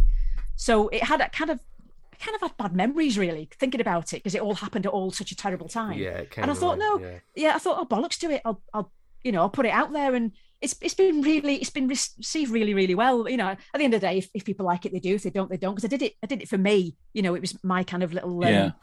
project kind of thing to to get me back into it. And uh, yeah, It- I'm- it's amazing, isn't it? I think I often think about the emotion that goes into a comic somehow comes back off it occasionally. You know, Yeah, you know, if you put in something you're not, you know, if you write something about something you love or something you you know care Mm. about, and I think kind of it's communicated often through some way, you know, to the reader, and I think that definitely happens there. yeah, You know, and I think I think that probably, you know, with, with the, the sort of incredibly mixed emotions and you know troubles that you're going through, I think Mm. the emotional content in that comic is is incredibly high for you know for a reader. You know. Yeah, yeah, yeah. Because I suppose when you when I think about back about when I finished it, when I kind of was coming to the end of it, I was actually going through all the tests. I was going through biopsies and things. So Yeah. that probably came across in it because I was like, I did th- this thing where I felt I needed to finish it because again, I, I started thinking, shit, how much time have I got to finish this comic? Which I know is ridiculous, but you can't help Oh, it. That's what that's what Yeah. you think. You think, shit, Yeah. you know, am, am I going to still? I mean, I, I know Tony. I said this to you, didn't I? I said I you asked me um, to to collaborate, and I said the caveat is if I'm still around, if I'm still alive. It's like, but I Oh. say it as a joke. I say it tongue in cheek. know. But I, do, I say it, and some people look at me and go, and I go, "I- I'm joking. I'm joking. But um, yeah, yeah, you're doing okay now, mate. You? Yeah, I am. Thanks. Yeah, I mean, I had a bit of a scare um, whilst I was doing this recent comic, so I had to go for an MRI and, and I had to wait for weeks and weeks and bloody weeks for it. Yeah. But anyway, it came back absolutely okay. But you just Oh, there's always that Yeah. worry in yeah. there that there's something Yeah, yeah, still lingering there somewhere. But that that unfortunately that's the nature of things now for the future. You you you will always think that every headache or cough or twinge Yeah. is it is recurrence, but you, you can't you can't let that take over your life. You have to No. just you know Yeah. move forward. Thing is, it, the thing is as well now because you'd mothballed that and then brought it out later, and you've obviously you've you've now became the single most prolific person in the small press community, and we'll expect a comic. We'll expect a comic from you every month now. I know it, You know, does- it does pretty look much like been I've been that this year, yeah, isn't it? Yeah, it yeah. does. It looks like I've been really, really. I mean, I suppose I have been productive, really, but yeah, I mean, I have to sort of hold my hands up and say that the clear run was already done and and finished and just you know tucked away in a box somewhere. So, you know, it's kind of um yeah, you're right. It looks like I've been working because we had constantly. this year we had DUI two, like closely followed by Clear Run, and Yeah. now you've just and literally today you've dropped the digital files out for your new one as well. yes. you? You know. yes. So how did that? How did the new one? Did you want to talk about the new one? How yeah, did that come well, about? I mean, that's kind of came about because again, I, there was a there was a little bit of a lull in my my art mojo, I suppose, really, when I was when I just finished like my treatment and stuff, and Yeah. I was kind of um, just right at the end of my, my treatment as well. A really close friend died suddenly as well, and that kind of you know really knocked the wind out of my sails, and I was feeling pretty shitty. I've got to say, you just think, oh, is there anything else going to happen? You know, and then I was sat watching, feeling really like miserable, and I was watching this um, three part series on BBC Wales about Welsh art and um, it was I was sat there and I went, I've got an idea, and it was something he, he visited this um, this museum that had these Celtic crosses in, you know, like gravestone Celtic crosses, Yeah. Yeah. and I thought, oh, that that's they're really nice, and I suddenly I, I don't often have this, but I suddenly had this like light bulb go on uh, over my head, and I thought, I've got an idea, so I started jotting down these these these notes, and I started thinking about like Welsh folklore and Celtic folklore and stuff because I knew I knew some of the Welsh folklore, having you know obviously I come from Wales, so it's kind of Yeah. ingrained in you when, when you. Sorry about that. I know, I know. Somebody has to. and it's it's Sorry, a Celtic. a, cro- for, for people listening. That's just an ongoing joke between me and Helena. Yeah. Sorry. So yeah, I'm not being It's- particularly racist for a change. it's a Celtic cross I have to bear, I'm afraid. So, so um, yeah, so then I thought, oh, I'll do a bit of investigations on on some of the um, Welsh folklore and the fact that it, a a lot of it is Celtic, comes from you know um, Celtic sort of stories and stuff. And uh, I thought, I'll tell you what I'll do. I'll do a bit of research, find some stories that are out in the public domain. Nobody's, you know, nobody owns these stories. They're kind of Right. anecdotal. that- that yeah, I wondered down- about this actually. Yeah. Yeah. So Yeah. they're basically passed down like, you know, centuries upon centuries. And and what I did is I took some of those stories and I changed them slightly as well, just to put a bit of a, a twist on them so you could you're not dating them. Because some of them you can date them, you know, straight away. They, they go back so many years. So I've I've done it in such a way that you can't really date them. You couldn't really put them in, you know. I obviously haven't put things like mobile phones in and stuff like that. Um, and then I kind of ch- changed them slightly, reduced them because some of them are really long stories. You don't need all that excess in there. And then I started noodling with that, and I thought, how am I going to bring this together? Because otherwise, it just would have been no, wouldn't have flowed from one story to another.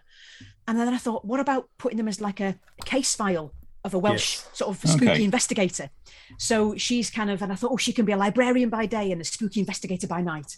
And so that those are her case files that she's finding, and then she's trying to investigate them, and, and then she's trying to solve them. And some of them, I think, are completely unsolvable. And I thought, yeah, I'll put it together like that as a set of case files with the uh, potential to do like a second volume of them. You know, because there's loads of stuff out there that I can I could turn around and turn it into things. Because although there's been a few beast ones in there, there's more beast ones out there, and, and dragons, and you know all the usual things you'd expect in Wales and stuff. So I kept- and the- Unicorns, unicorns, absolutely. stoats, the Welsh, the Welsh stoats, no squirrels. or a pigeon, the Welsh pigeon. So yeah, so that so that came about, and I, I found it very, I found it very therapeutic to do. It, it was my way of kind of going to the studio in the evenings. Um, I'd go into the studio sort of um, after radiotherapy sessions, and I try and get a bit done there, so I didn't just fall asleep on the sofa because I was absolutely knackered. And it was just it, and I, I didn't put myself, I didn't put a, um, a deadline on it. I didn't put kind of, I've got to get this finished by this Yeah. date.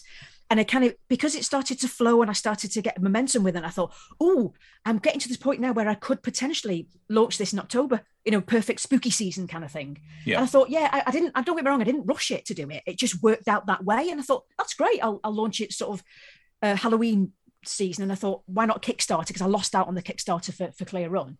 Why not Kickstart it and then try and get it out there for before Halloween so people can have it for Halloween? Kind well, maybe the people in the States might not be able to get it for Halloween, but certainly had the digital copy, weren't they? Yeah. yeah, yes. absolutely. Yeah, yeah. They've, they've got the digital Yeah. one, so, uh, so they've got something for Halloween, and we can we can also launch it uh, like properly at Nottingham. So now that you know a lot of the Ah. Kickstarter people will Ah, have yeah. it by then, I can launch it in good faith. Um, Yeah. there rather than doing it, you know, people who from Kickstarter haven't got it yet. I don't think that's very fair. So Yeah, hopefully we'll um, they'll have that on on the Saturday. Well, they'll have that. We'll launch it on the Saturday and hopefully get some some uh, drive-bys. You might pick it up. Yeah. That's turned out to be Oh, good brilliant. timing because I know you launched Clear Run at Bridlington, didn't you? Sort of Yes, just we sort of did. conveniently Again. worked that way. Yeah, yeah. yeah again it was pure co- convenience uh, sorry pure um, luck that, that that worked out that way it was just kind of oh okay we, we got obviously we'd booked it to go to Britain. So that was our first convention for like three years. And i was i was like super nervous about it. And i think the the, the nervousness was the fact that i hadn't been in sort of social contact with people. So i was worried that was i going to be able to hold a conversation with people? You know had, had i lost that kind of social thing with people? And i was nervous about being around people because I've, I've spent so long isolating you know because i had to go through so many surgeries. I couldn't Yeah. i couldn't be with anybody and stuff and then there was that side of it and I, you know i absolutely loved it it was lovely to get back out there and and be sociable with people and learn how to sort of be chatty and have that you know witty Learn repartee, you know, kind of thing. yeah cup. look absolutely because there's no no bloody plates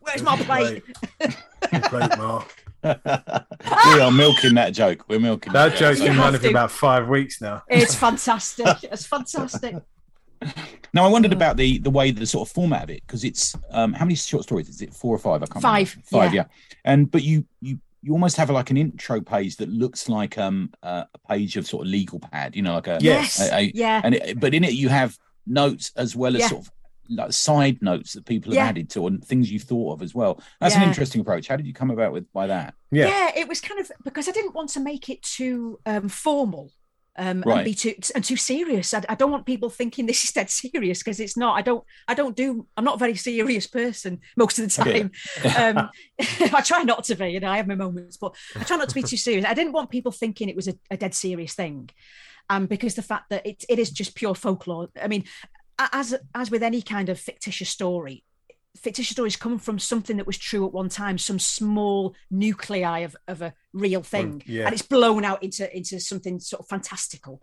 So somewhere along the way, there'll be some story about a bride going missing.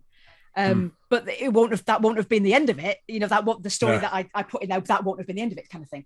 So I wanted it to be kind of um, you know, a little bit light-hearted, not too sort of um because I, I you know I can't write in a legal way and I don't write like a police officer or anything like that. So I thought you know write it in there, but then put sort of some handwritten notes Like in the um, margin notes. in the margins, yeah, yeah, kind of thing. yeah, yeah. and also it was also my way of um ex- without being sort of too um condescending is also to explain some some of the uh, terminology in there as well. So you know, I, I think in one of them I said a cudgel, and I thought, well, what if people don't know what a cudgel is? So I put a little side note in there what a cudgel is. You know, Yeah, and yeah. sort of I get things you. where I thought it was a good touch because some people won't. Yeah. There's some people that yeah, won't. exactly, exactly. And that's no I- shame, but yeah, yeah. absolutely right. Because what what I don't want to do is is write it out for people, and people go, "Oh, don't be so condescending." You know, who does she think we are? But neither Yeah. do I want people going, "What the hell is that?" So Yeah. I kind of you know put I circled some things and underlined some things, and you know the uh, I think I put something about. um the Celtic things coming from the celebration of Samhain, Samhain, and I think I wrote something in there so people, you know, it's a pagan rituals and stuff, so people Hmm. have got a bit of a feel for where this is It was almost in a originates from. conversational way, wasn't it? Yeah, That's it. exactly, yeah, exactly. Sort of handwritten notes on because at the end of the day, she's only she's not a real investigator. She's just a spooky investigator, you know, of the of spooky phenomenon. So it wasn't anything too too serious. So that was where I come from with that. I thought, yeah, make it a little more light-hearted with these kind of fake handwritten notes, and they're not handwritten. I had to do a handwriting font because my handwriting's atrocious. No, it works I, uh, well, and I think it breaks it up as well. When you've got an anthology, it's quite nice to have that. I think sometimes, rather than just jumping straight into another horror story, yeah, I Yeah, think it's and- nice to have that break somewhere. Yeah. Yeah, yeah, And the reason why I put them in as well is because if I'd try to explain the story itself, it, the, the the panels would have been full of text, and I don't want to do that because that's just really like not good on the eye. It's boring Yes. as hell. yeah. It's So a good try to framing get- device the way you've done it. Like, yeah, with so it- to the- give people a, a, a kind of I don't know, like put a foundation there for them to know roughly what the story's about. So then you can go straight into the story and keep the text to a minimum. You know, so people are not reading and reading and reading. You know, there's a one where they, they write their name on the stone and put it into the fire. Yeah, Like, what, what was the point? What, why do you they put their name in the stone and put it in the fire? Was it like a kind of symbol of rebirth or do you know what? I've got to be brutally honest with you and say I don't know. okay? because it is something Because- they do. It is something that it does come from a from a, a Celtic tradition where, and I think it was just, I think it was to see, and I, I, I don't, I don't know, maybe it was just to see whether or not their stone went missing or the stone was burnt clear. And at the end of the day, if you think about it, if you put a stone in a fire, it probably is going to be burnt clear. Yeah. And then when you go the next day, it's like, oh God, you're all going to die because you. St-. And it's probably just something they did to, to sort of frighten each other Right, and yeah. put shits up each other, really. So Because if And then there was any chance of that happening, I wouldn't be putting the stone in the fire. Yeah, exactly, exactly. I'll So be of writing course- your name on it, Dan. Yeah. So of course that the main guy who loses his stone, he just happened to go missing, but it might not have been the stone. He could have just, you know, decided to flee the area and go and, you know, live in Scotland. So yeah, it's just a, a, a prob- probably stems from kids messing about really and going, "Oh, your stone's gone missing. Oh, Yeah. you're gonna die," you know, kind of thing. Had a ch- call back to John. There's- Ottaway there's there, that- leaving that- Scotland there. Um, yeah. Behind behind all these sort of you know folk tales and you know superstitions and stuff, there's always personal stuff, isn't it? I think we we we just spent a couple of minutes talking about the stone thing. It's nothing to do with the actual No, you know spooky bit. It's to do with the, the interactions between people and the sort of societal Yeah. and you know Yeah, yeah, and, and yeah. that's what's interesting to me about. it. I don't really believe in zombies, but I Oh, like God, the fact no. that the story's No, been no. told. You know, like and I kind of think, why has that been told that story like that? You know, what could have Mm. possibly happened? You know, and that's the interesting bit to me. Yeah, definitely. Yeah, definitely. Because I think, like I like I said before, I think a lot of any kind of sort of folklore story that's been handed down the years, that there will be a semblance of truth somewhere along the way, and it's just Hmm. grown and grown and grown. So Yeah, probably the, I mean the the um the, the witch one, the old kind of witch hag kind of thing. I think it's the witch of Pontlaffer. I've made up a name. It's, it's completely uh, un, that's not a Welsh place. That Pontlaffer. Oh, okay, So just right. made it up. But um, the original story is the Gra, get me teeth in, Grach Ribbon, which is the Witch of Ribbon. And it's much, much longer story. And I thought it's it's to be honest with you, it's a bit of a boring story. So just basically Okay. cut it right back. damn. You, you, did, you didn't need all the excess things around it. But when you read the story, there, there will be some kind of truth where there probably was an old old woman that somewhere along the way, parents would have gone, "Don't go near her house," you know, and that's it. And then it's grown from there, going, "Oh, she's a witch. Yeah. Oh, she's this," and then and then it grows into something that's quite kind of funny to hand down to your kids, isn't it? Along you know Yeah. down the centuries.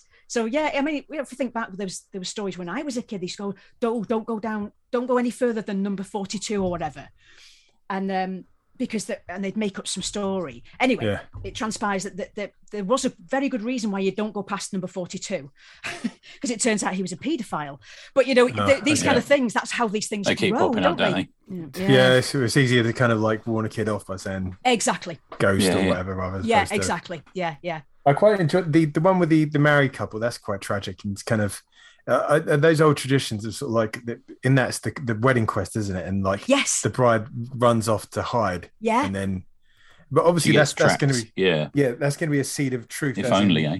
that Yeah. that tradition has got got to spring from somewhere, hasn't it? Like Yeah, why why they think- play that game? Well, the, the where it's I'm trying to remember where it actually happened, but there is like a, an old oak tree sort of stump that's that's there to this day. It's a bit like the whole Beddgelert thing because you can go and see the grave of Beddgelert, and um, there's a there's a tree stump there. And I think there's some kind of monument there. So there was something that happened, but it's it's sometimes difficult to get to the bottom of the, the, the real thing, that what really happened. You know, you can get to the bottom of the Beddgelert story. Um, that's a known story. You can find out, but with some of these things, it probably was um, a, a bride that did the wedding quest and just basically went missing, you know, and was never Yeah. found again, or maybe left. she. Maybe she, de- you know, there was a deliberate reason why she went missing. She Yeah. didn't want to bloody marry him, you know. And Yeah. then that, she discovered Dan was there, ran off with uh, him. and that was it. Yeah, there's there's a there's a better person to be married.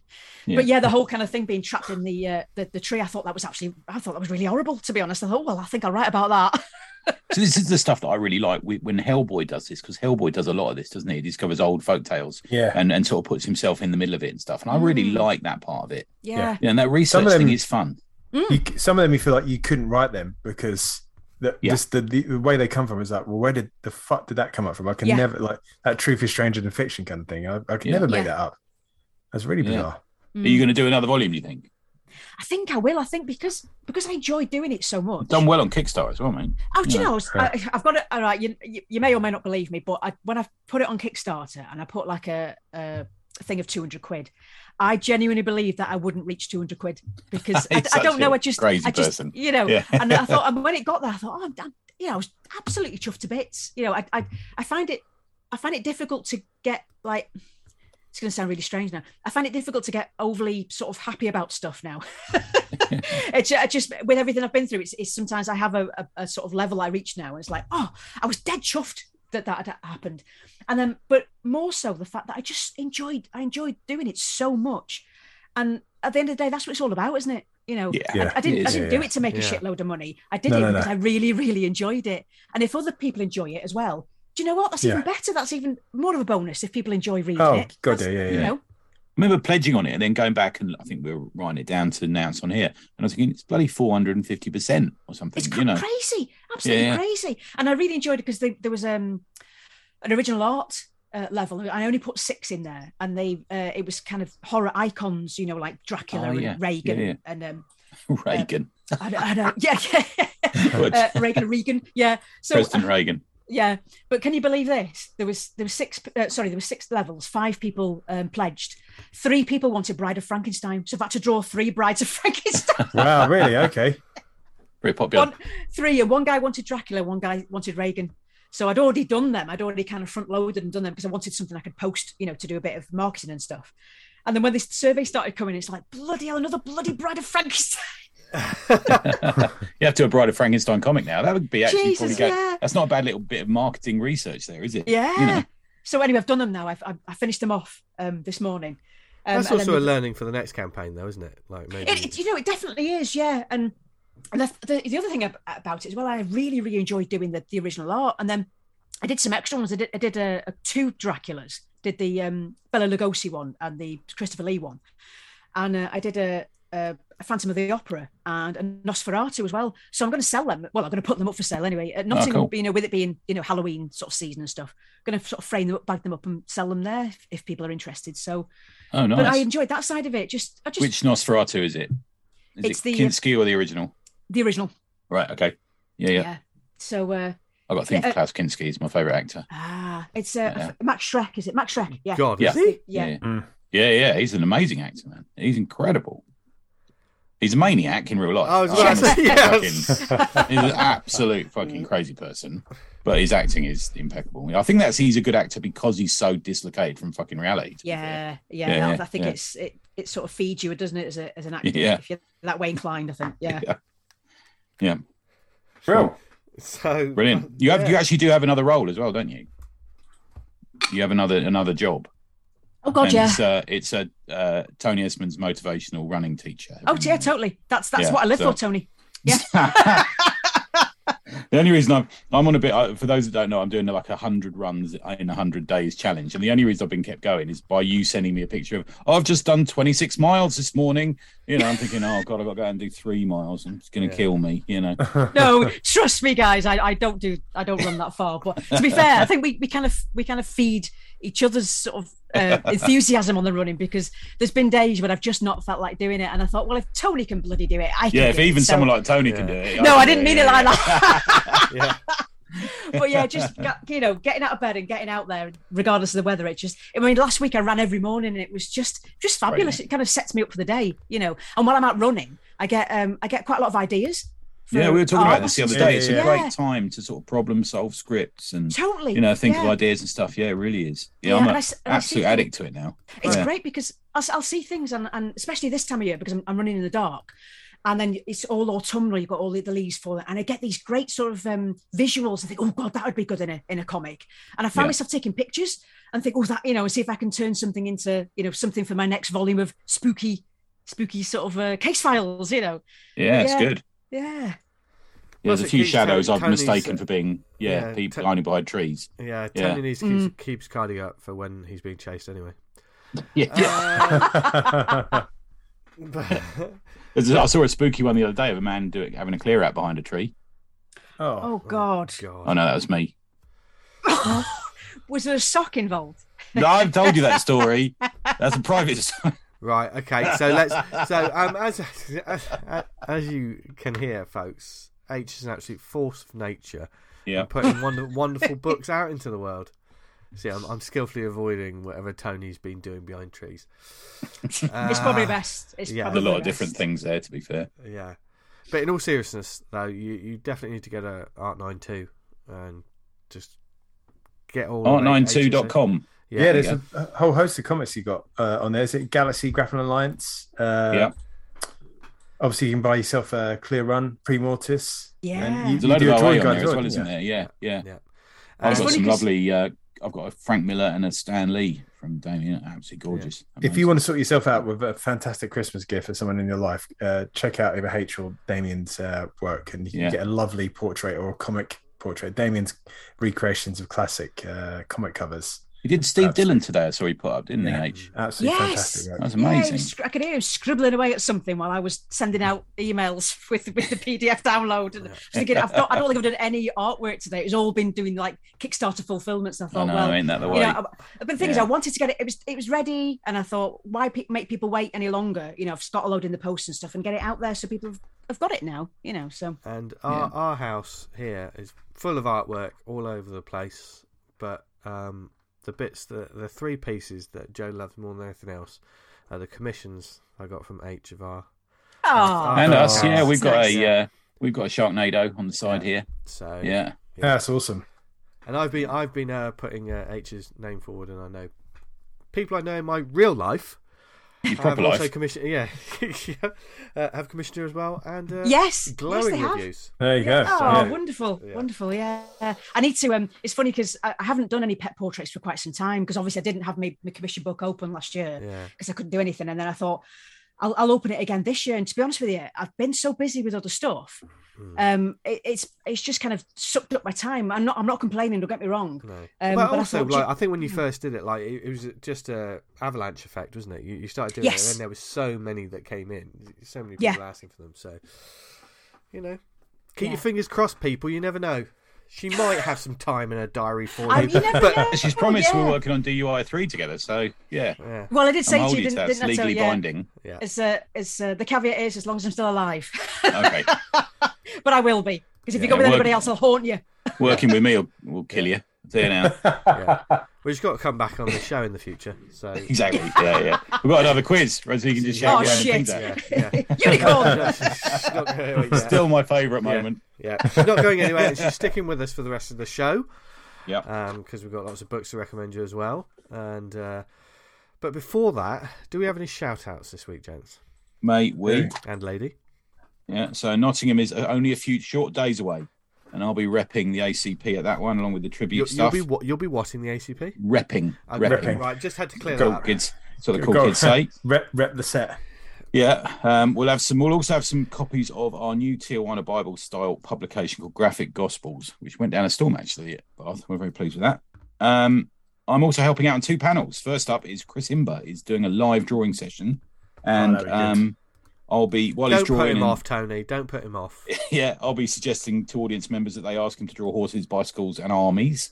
You know, things like that. um, and we'd be sort of just talking through his process and what his tools are and how he goes about drawing stuff and things like that. And uh, I'll be sort of passing the mic around to the audience and stuff like that. So that's going to be good. And then we've also got Never on Anything and Roger Langridge will be talking about the name of the title, the title of the panel is What Makes a Good Autobiographical Comic.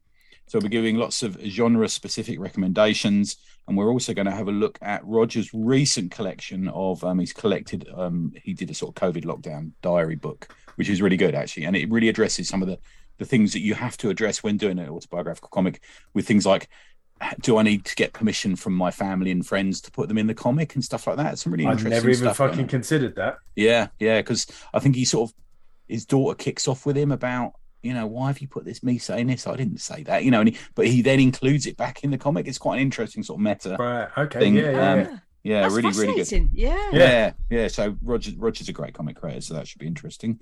Um, and then just a couple more days left on Direct Conversations, a book about of intimate interviews with comic creators, um, authored and the interviews are carried out by the mighty Paul Kupperberg. Um, hmm. Keep your ears open for that name in the future. And uh, in the final, um, it's about halfway through actually. I think Keir Wordsmith um, by the brilliant Ian Ashcroft, who just texted me. I don't know what it says yet. It's probably something rude. Um, he's um, that's also going back that because Ian's great and he'll also be at Nottingham. So I think he'll probably have some OA there. So go and get some Ian Ashcroft original art because I think he'll be an investment for the future. There you go. There's my ones. Nice, Dan. I've got two. Uh, so first one, Sect A Shadows sci-fi comic book. Join the rescue ship UUA uh, R24 and its crew as they respond to a distress signal in the deep space of the UUA territory.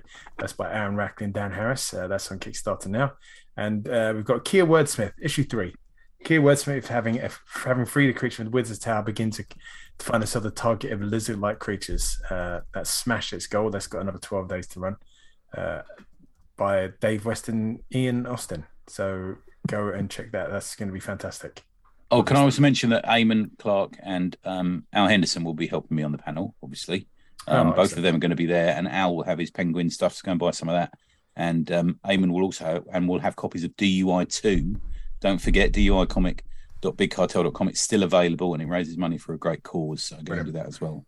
And plus, um, I may be in it, so that's not a reason to buy, but Helena's certainly in it, which is a reason to buy. so go and get And that. one final for me, uh, Viper Crimson Dawn. Uh, I've had some issues with Kickstarter and that, and it's going to go to an appeals process. So I've got to sort that out this week. So I've had to Okay. push the, the date back on that. So I watch this space. I'm not sure when that's going to be coming out. Well worth Hopefully the so. wait. Thank you. Yes, we've seen it and it looks amazing. Yeah. Yes. Yeah. And speaking of Cheers. even more, even more amazing, that's all right, Dan. Well, you know, you don't have to say thank you to us every time. It's nice to hear it, though, isn't it, Tony? Yeah. Fine, finally. Yeah. How dare you. Speaking of amazing, though, um, you lovely people listening, um, probably want a few more things to add to your comics and just general wish lists, don't you? And that's what we do. We make you hate us via the, via wanting more books and stuff. So yeah, spending money. spending money, we're going to help you do it. So um, the guests go first, always in the recommendation section of this show. So H, what would you like to recommend to our lovely listeners this week? Yeah. So I'm going to recommend something that's been um, around for quite some time, and I'm just going to have a look because I foolishly didn't check when it was first published.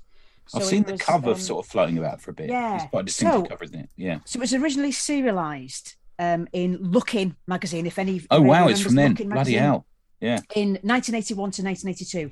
So essentially, it's the uh, the Beatles story, and it's by Angus Allan, and the artwork's by Arthur Ranson.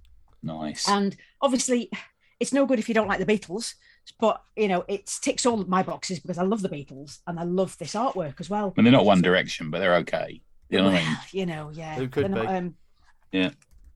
they're not. Uh, Ranson's a, a, the boss, though, isn't he? it's just i mean you look you just flick through it i mean obviously he will have taken it off um photographs, and I know he did use a, a, a grant projector as well when he did a lot of his work. But I Hmm. remember his work when I was when I was younger from Look-in, but didn't really appreciate who he was at that time because I was too young to appreciate it. Appreciate it. But I mean, the, when you look at it, the, the line work in it is so simplistic, but you know straight away who it is. The likenesses are, are you know are, are lovely with just a few little flourishes of his pen, of his ink. You know, it's just really fantastic, it, and it's hardback as well. Um, I can't remember how much paid for it. I mean, it says it's twelve ninety nine, but that's not what we paid for it. Um, Right. and it's published by Rebellion, but it's um, it's just lovely. And if you don't know, if you if you're not aware of the story of the, I mean, sounds like a stupid thing to say if you're not aware of the story of the Beatles, but if you don't know their background right from childhood, it tells you in a very simplistic format as well exactly uh, what happened when they were kids and how they got together and how they got their fame and stuff. So it covers that in a in a really lovely um sequential panel way rather than sitting and reading like a, a, a proper a proper book so to speak. You know what i mean? Like a you know a prose book. But it's it's just lovely. And then when you when you um look at arthur Ranson's his work because like i say i remember him from Look-in. And he did produce a series of like comic strips of biographies of, of well-known music stars like ABBA and Presley and stuff, and even Haircut 100 and Sex Pistols. So I, I've not been able to find them. But um, but yeah, I, I I just if you want a, a sort of even if you don't like the Beatles, just look at it for the artwork. It's just if you don't care about their story, look at the artwork because it is really really beautiful and it's just um I don't know it just ticks all my boxes. I thought it was just really lovely and I've uh, I haven't actually read it all yet. I've just been flicking through it just to just to like ogle the art really, you know. I genuinely think that's how you do a cover. It's a really distinctive, cool Yes. cover.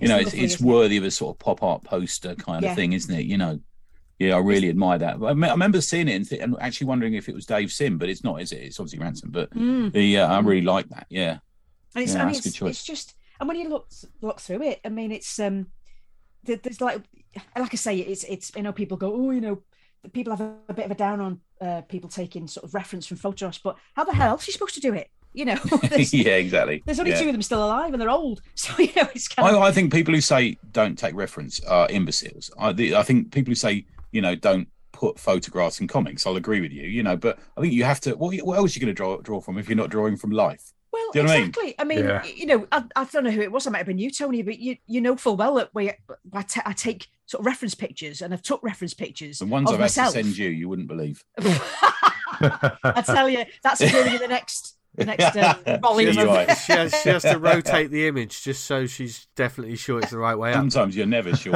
Uh, you can never tell. Yeah. Yeah, You have Um, to zoom in. yeah. It'll be spooky investigations down south, not in Wales. yeah, so yeah, that's my that's my recommendation. So It's true about reference pictures though, because obviously, like, I'm the, my sort of Inktober thing this year is like, oh, it's it's the actors behind horror movies rather than like the monsters and stuff. yeah, yeah, Um, I mean, so, so I have to have reference for it. yeah, exactly. I, I, Yeah. you know, What you can do otherwise. You know what I mean? yeah, Yeah, yeah. Yeah. and hopefully people recognise who they are from my style. So, That's the whole art. Is it, it- like you, you're talking about there, and with your stuff, V, is you know you take those really important little bits and you strip everything else away.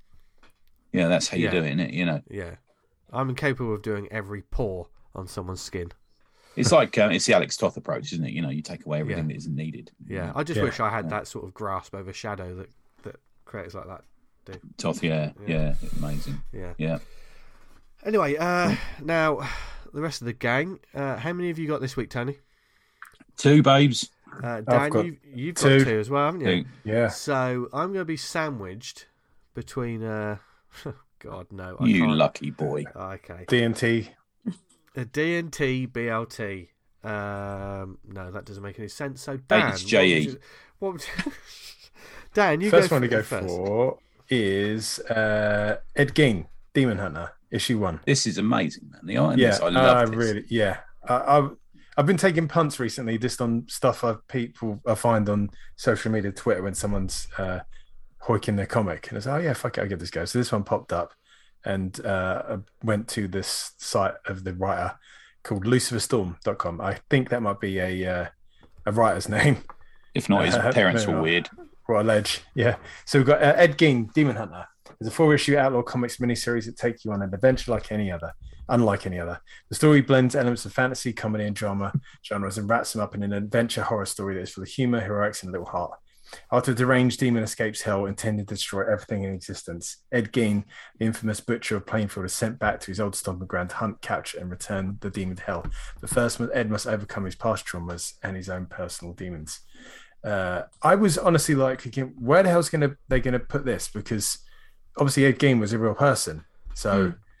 Uh, I think you said you had some misgivings about that, didn't you, Vince? yeah, I mean, it, it was interesting. Um, no, you, Dan, you, you, you talk about your Okay. your experience. So, yeah. I- so we got it's yeah. written by Lucifer Storm, penciled and inked by uh, uh, Christian Cristiani Rossi, led by Lucifer Storm, cover colors by Cristiano Rossi, edited by John Wakefield. The art, uh, Christian, I think yes, that's the name. Uh, I apologize if I pronounced that wrong. Oh, it's absolutely lovely. Uh, like I say, it looks like something out of hundred. Bu- was it hundred bullets? Yeah. Yeah. Yeah, Yeah. Oh, it's But black and white, stuff. yeah. black and Yeah. white. You you come into the second page, sorry, page two and three is a spread of the detective and the police officers uh, going through Gein's living room, and he's got all the bodies and everything's cut up there. Uh, it's absolutely wonderful work throughout. Uh, essentially, the, the story is uh, like I, I read out there in that brief synopsis: a demons come to Earth to kind of like destroy reality, as it were, and hell needs to send someone out to go and get him. They they list through the other serial killers they could possibly send out, like John Wayne Gacy, and the the the boss, which I think might be Satan, I'm not too sure. Essentially says that because Gein is so conflicted and torn up, he thinks he should be punished. So if they send him out, he will come back because he feels like he's deserving of this kind of misery that he's he's brought on people and and should be punished for it. And he's sent out with a, uh, another sort of demon who who comes back, uh, bring it back to anthropomorphic. He's he's kind of like a, a bloodhound who accompanies him uh, at the end, and they the, the story ends up with this demon as a bloodhound and again back on Earth, trying to hunt down this demon. And it comes. I I won't spoil it, but it goes from there. But it's to say, I was kind of like, I'm not sure where this is going to go, and it's got like a light touch of humor in here. Uh, the, the the demonic characters were in hell. They've got their characters. Everything's really strong. I really enjoyed it. I, I'm looking. I'm going to get the others because I, I really enjoyed the whole book. I, I'd highly recommend it. Yeah. If you sign up to uh, the newsletter on the site, you get the first issue sent to you free. I didn't realize that. I, I bought it. So uh, Because you're a good man. yeah, check it out. yeah, Uh, small press. I did notice on the cover you've got uh, Ed uh, standing over a grave, and there's all gravestones in the back. And most of the names on the tombs are those of the Red Letter Media guys. Oh, okay. Rich Evans, Jay Bauman, Mike Stasla- Staslaka, and uh, Jack Packard. So that's a nice little uh, touch in there. So yeah, Cool. go go check out. So Yeah. Vince, you said you, you've, you've checked this one out. Yeah, I, yeah, yeah. You uh, very kindly sort of forwarded on to us and read it, and and this, I can't fault this book in terms of like the art's beautiful, the writing's great. You know, it, it pushes the story forward brilliantly. That there isn't, th- this isn't a caveat like I I, I don't like this book because I like this book.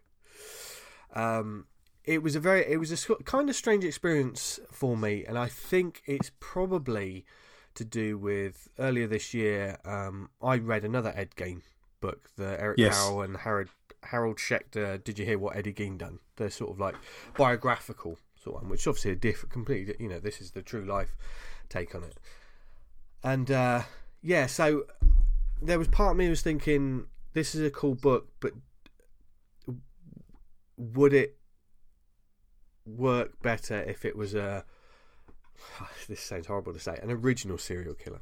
Do you know what i mean? Is it Yeah, if you get past the the name value of, Yeah. of the serial killer you know i think it would i think the what, how strong it's written and how well it's drawn i think you, it doesn't doesn't necessarily need to be ed It- gein doesn't. Yeah, I think you, but with the, the Ed Gein brings people in. It it totally does. Yeah, it Yeah. totally does. It's uh, and like we're obviously we live in a world where people are obsessed. uh, You know, not obsessed, but well, yeah, some people are with true crime. And obviously, we've just had like the Dahmer Yeah. show just come out on Netflix and stuff. And like for me personally, a lot of that stuff's just not for me. It's uh, you know I'm like I, you know I know about the sto- you know I, I know about these stories. I've read about these stories and I've read books like like I said, you know the biographies and stuff. But sometimes when it's uh, fictionalized media with these sort of characters involved, I'm not, I, I don't. I'm not sure how I feel about it. The older I Okay. get, is that weird to say? Uh, No, no, Which no. is why I want to say that without taking anything away from a book that's very, very well made, because like the artwork is just. I was like, this dude's got major chops. Just Okay. fucking, it's just awesome. But it's a bit different as well for me because like when it's kind of like that's a serial killer from overseas. Do you know what I mean? There's a Yeah. kind of a detachment. But if he did like Howard Shipman, uh, Demon Hunter or something, I'd be like, really? Like, Yeah, you, yeah. you're gonna fucking do that? there's Don't a give con- anyone an idea. yeah, Yeah. yeah, yeah, You know, so there's a context thing. Um, Yeah. But you know that, but that was just what I thought. And some people, I know, you know, some people might take the these sort of thoughts and go, "You can't do that." It's disgraceful." No, I'm not like that. I'm just sort of saying this. No, is, no, no. This is a I great mean, book. I'm yeah. just not sure about that flavour of it. Okay, Uh, fair enough. But but saying that, you do need to check it out, people, because it's, it's it's, Yeah, it's, I, a I- I good had a blast comic. it. Yeah, it's amazing. Yeah, The Yeah, art, the art, the use of shadow and art in that is just Yeah, fucking yeah, incredible. yeah. yeah. Yeah, uh, it's got a real energy to it as well. The story. So yeah, Yeah. Okay, uh, That's Tony. my first one. Yeah, Tony. What's Yeah. your what's your Uh, mine's called um, uh, Shipman Vampire Hunter. Um, no, God. mine's, yeah, mine's called uh, Fuck Make me. me laugh. Shipment Pep. mine's, mine's called um, Mavericks and Lunatics: Icons of Underground Comics by Drew Friedman. Do you guys know who he is? Why Uh, do I know the name? you introduced me to him quite recently. Yeah. H, if you don't know, can I? I if I was you just ignorant. Google him while we're talking, H, because I think you'll really like his stuff. Um, it's thirty four ninety nine. It's hardback from Fantagraphics. It's one hundred and one full page portraits and sort of short profiles of the stars of underground comics, which obviously we're a fan of, um, and that movement. Um, and all those people who are sort of hugely influential on comics going forward, you know, comics to this day. That you know, I watched that. Is it Funny Pages? What's that movie that's just come out? I watched that this morning. Um, it's got a great forward from Mark um, Maron. Maron, you know the comedian guy does Yeah. the podcast. I quite like him. Um, and it does talk quite openly about his masturbation over Robert Crumb comics. Made me laugh. Um, anyone who's who's seen his work, I'm sure um, Drew Friedman's work, I'm sure will immediately be a fan. I can see definitely seeing it. He's a k- kind of artist who would appeal, appeal to you and um, Dames age. All right. I've got to tell you. Yeah. Um, have a have a look when you get a chance. Yeah, yeah. What do you What do you think? Have you had managed to Google it or? Just a second. I'm, Okay, I'll leave you. I come was, I was I was writing Yeah. something down. Whether you were. uh, That's fine. Sorry, sorry, sorry. Yeah. Um, he's uber detailed. Um, but there's he, he he he does this sort of. He's got a style that is Oh yeah. very realistic, but at the same Yeah. time quite strange almost. Do you know what I mean? You- yeah, no, I like it. Yeah, it's it's my cup of tea. That yeah. Yeah, there's a sort of little, always a little bit of personality and glint in the eye, and Mm. you know, it's, there's a caricature element to them. Th- there There's is, yeah. a real realism to them in a weird way. I don't know why, but um, he's, he's he's illustrated for decades. He's been in Raw magazine, Heavy Metal, Weirdo, High Times, National Lampoon, much much more. In 2006, he did a book that I think is on. I think you can get this on Comixology, believe it or not. It's called Old Jewish Comedians, which is another absolute joy. I've got a copy of that. That's absolutely lovely. Um, but he he he he does this thing where he really captures the essence of these people. Um, there's a little bit of a cheeky element to them. That the heads are always sort of slightly bigger than the bodies. If you see that sort of style of cartooning, um, but Mhm. you the level of deal is super incredible level of deal. You can almost see every pimple on their face. You know, um, everyone in that world. I, I think I described this book as these underground artists are my rock stars. You know, they really are for the world of comics. They, everyone in it, or loads of people in it, look like they once sang with, Jeff, you know, they played the bass in Jefferson Airplane or something like that. You know, they've got that sort of greasy, long hair look. You know, big glasses. Sometimes they're sort of slightly tinted. They've probably done a few, a, a few too many tabs of lysergic acid in their time. That sort of thing about them. Um, slightly unwashed. Um, but it's absolutely brilliant. I, I'd probably, I know we're gonna, we've got a guest coming on in a couple of weeks who's going to talk about, you know, comics as Christmas presents. But I think if you've got someone who's into that sort of, yeah, I can think of about ten people on our Slack who would love this. Um, if you've got people who are interested in that area of underground comics, it, may, it would make a lovely Christmas present. You know, it's got that feel to it. It's not not super expensive. It's only thirty four ninety nine in dollars. Um, nice massive hardback on the shelf kind of book. But uh, yeah, really lovely. Mavericks and Lunatics, icons of underground comics. There you go. All right, my first Nice one. one. Nice. Uh, Dan, do you want to do yours? I'm going to save mine because I'm going to have a big rant about mine, and I had a little bit of a rant about Dan Dan's one as well. so uh, yeah, so I'm going to save mine I- for another week. Dan, do you want to do your You second got one? you got sent on to Tony sent this comic on to me. Let's get these words. Oh out. yeah, yeah, Uh, yeah. Fortress issue one, two, and three, which I believe three has just come out quite recently. Just Is that right, about two, I think. Just about two. Just about two, yeah. And So I I- recommend you get on it ASAP before Yeah. you're on.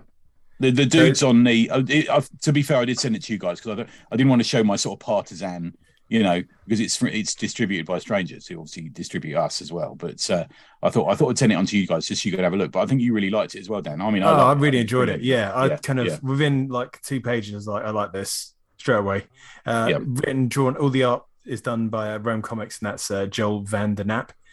Uh, so essentially, Fortress, it kind of uh, a post APOC story, but kind of with a twist, where like uh, AI robots have taken over the world, and it appears like the salvation is in one man called Caleb, who's been locked away, and he's kind of like a cybernetic entity that maybe has the chance of kind of like defeating the big bad and putting everything right.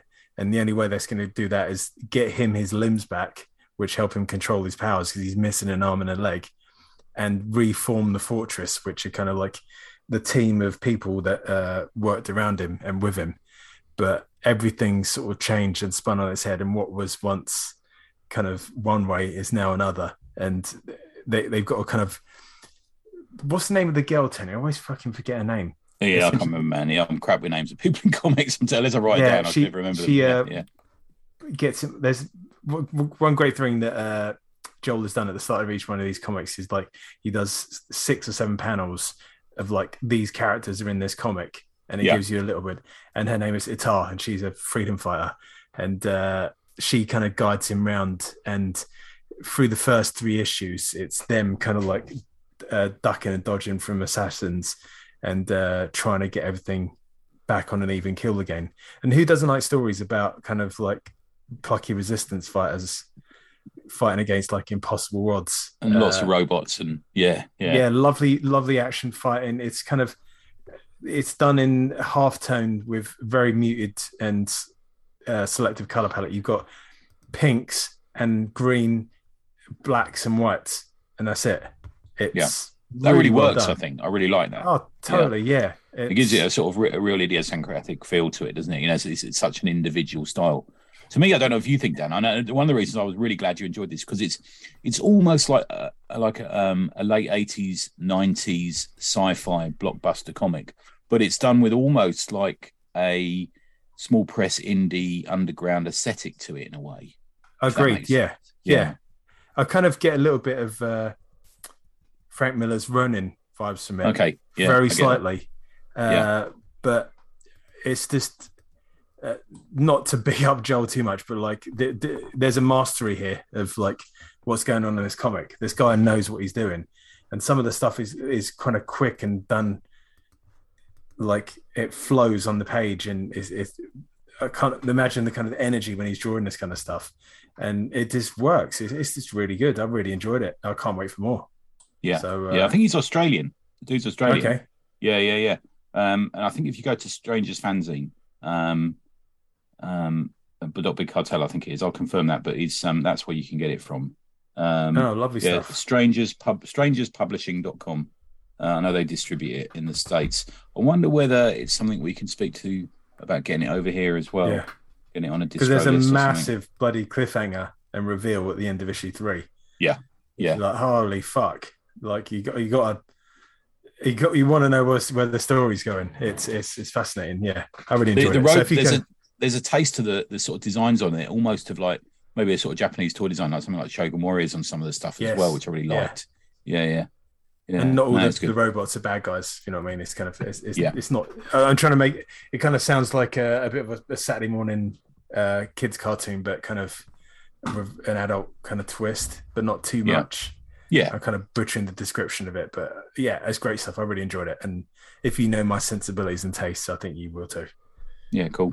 Nice one. Nice. I didn't actually say where you fucking get that from.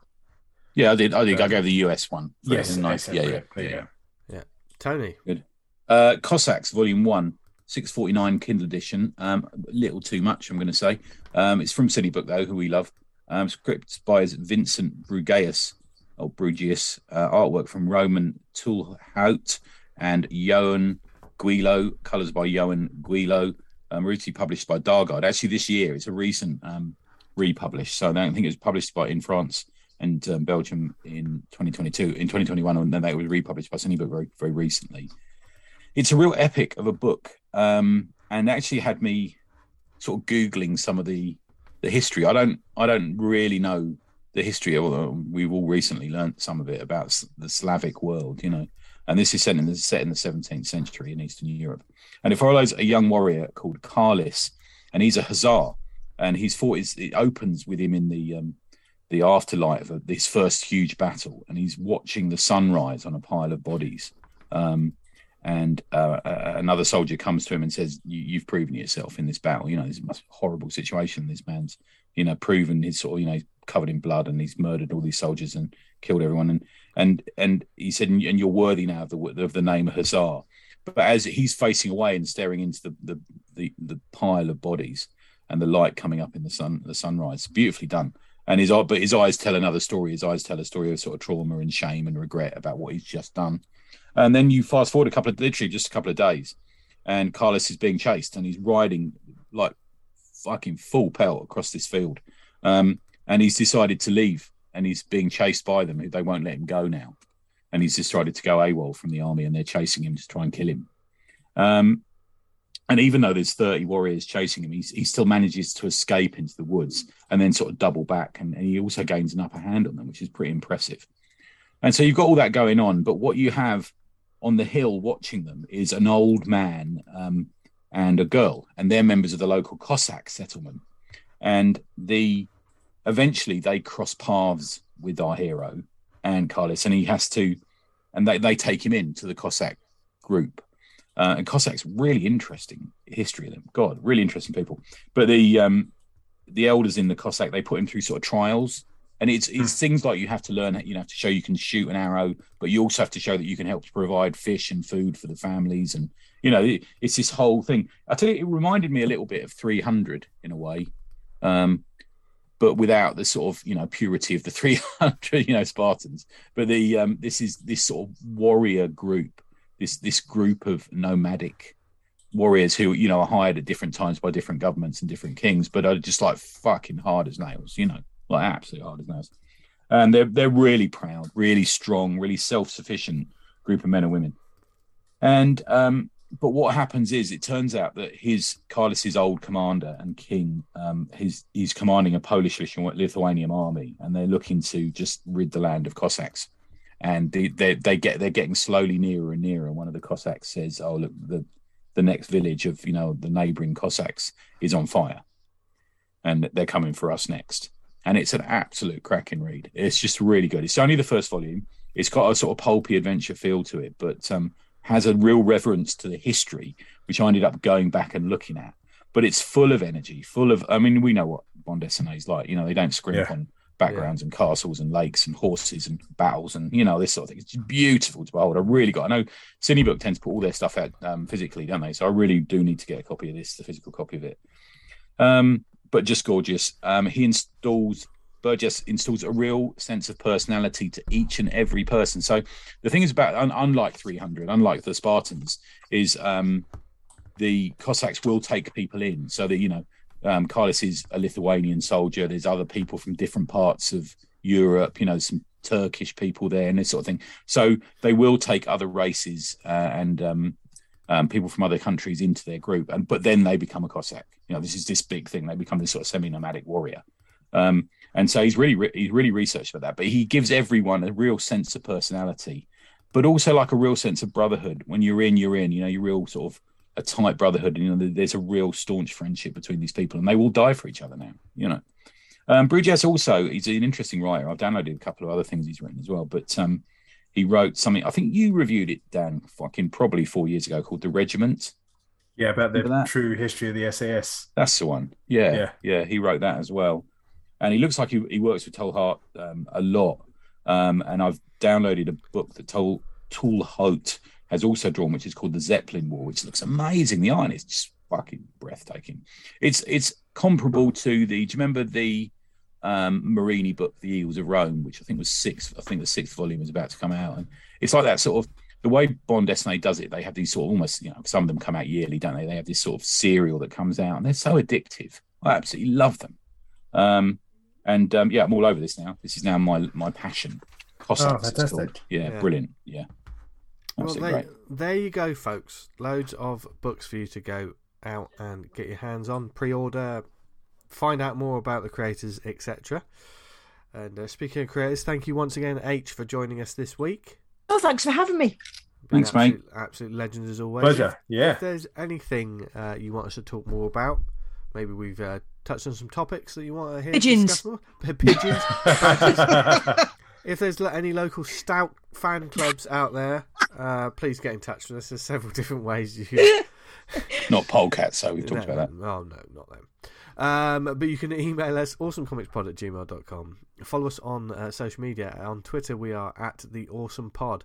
If you do the Book of Faces, go to facebook.com slash awesome comics podcast. There's a community group, Awesome Comics Talk, and there's a fantastic group on Slack. So hmm. download download that. Yeah. Join the Awesome Comics Podcast community group on there. There's loads of different channels, loads of different conversations going on, whether it be art, whether it be conventions, whether it be all. It's a good one if you are a small press creator. We, we talk about each convention that each person goes to and whether it's Yeah. worth doing. You know, you can Yeah. almost like judge where is a good place to book for next year. So it's useful for that. Yeah, You can always uh, throw stuff up for feedback and yeah, like, like ask for some campaign questions about Kickstarter, like what would be the best way of doing genuine stuff. conversation. yeah. No, no bitchiness, no snark. Just supportive community. That's what we're all about.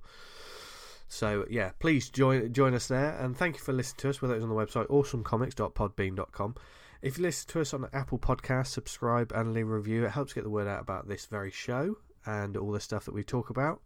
The more people that listen, and the more people that discover new cool books to read, uh, or or perhaps buy their uh, loved ones for Christmas. You never know. And uh, we're also on loads of other networks like Spotify, Amazon, Stitcher, Podnose, Podknife. Uh, I'm forgetting. What was the other one we're on, Tony? we're on Pod, Justified and Ancient, and they drove an ice cream van. God, it changes. I don't- right. I need to talk to you about, about that in a minute. Um, Oh, by the way, can I give a little shout out to Ian M on the Slack? He's doing two. He's doing two Inktobers. He's doing one called Planttober, where he draws a different plant every day, and he's doing one brilliant. called Kangtober, where he draws Kang in a different Yeah. drawing every day. amazing, Fucking genius. Yeah, yeah. amazing. I love seeing these come up. There's some great one, but uh, there's loads of people on there. Zach, Dan, I've there's never loads of stuff fucking going on. Sam, Done one yeah, great. ever. No, Yeah, I've, these guys a are- whole month. I, I've I've never managed it, but by God, I'm trying this year. You ever, you ever tried it, H? What Inktober? Yeah. Yeah, did it um a few years ago now, and like a load of us did it from uh, old college mates when we used to Alright. go to art college, and we and it was fantastic because it got people drawing that hadn't drawn for such a long time, and you could see us all improving as we went through the month. Yeah. Yeah, and Oh, you know, you nice. started a bit ropey, you know, and we all started, and we'd, we'd all encourage each other. Um, I've not not done it since, but then at the time we all we all had the time to do it, and then just time just disappears, doesn't it? And it's Yeah. just such a Yeah. commitment, you know. Yeah. But yeah, it was good. It was good fun when we did it, and I could see myself improving. I thought, ooh, it gets you gets your mojo going, doesn't it? A bit. It's So, really yeah. that simple with drawing. Just you just do more of it. Yes. you yeah, fucking good at exactly. it, but- Exactly. And then that's the thing when, when I used to teach you, they go, well, it's all right for you because you can draw. It's like, yeah, but so can you. You just need to practice. Yeah. You know, it's Yeah. just consistency, isn't it? Yeah. Yeah, there you go. agreed. Life life lessons, Right. more life lessons. Life lessons indeed. Yeah. Yeah. Where can people uh, find you online, H? Um, I am at, um, I've got website, which is www.artninetwo.com. And then if you go to Instagram, uh, Twitter, or Facebook, it's all at art92, all one word. And it's the nu- it's not the numbers, it's the letters. Isn't It's it? all the letters. Yeah. Yeah. Letters. I'm not as uh, not as prolific on some of the social media because, uh, uh, as you know, social media can be a bit of a petri dish, can't it? But need to get on there and get some stuff on there. But Instagram is probably more more um, useful for art, I think, isn't it? Because it's picture based. Yeah. So yeah, Yeah. just Mm. check It's out the nicest Instagram. place in the world. is, Instagram, it isn't is, it? Yeah, yeah. That's where Jane and I often talk. N- a nicest place in the world. What social Jane. media? Really? No, Instagram, yeah, not bloody Twitter. No, Bloody no, hell. no. I just mean social media in general. You think there, there's a nice one? Lovely. How nice. OnlyFans, Where OnlyFans, they're very Oh, friendly on God. there. for money. speaking of speaking of that, Right, Dan, where can dancer, people find you? You can find me on Twitter uh, at Vanguard Comic, and you can read Vanguard at vanguardcomic.com. Tony. Nevereign.anything.com. And you can find me on the social media at Jester Diablo. Thank you very much, everyone, for listening to this week's show. We hope you had fun. Join us uh, next week where we have a bit of spooky fun. And I may uh, actually sound in some ways normal. I don't know. Big guest next week, guys. So, um, What you mean? I wasn't the big guest? You're- no, oh, you- I'm you're- you're- disappointed. uh, sorry, not as big. yeah. yeah. Have a brilliant week, everyone, from Dan, Tony, H, and myself. We hope you're happy, healthy, doing okay, because we all love you very much.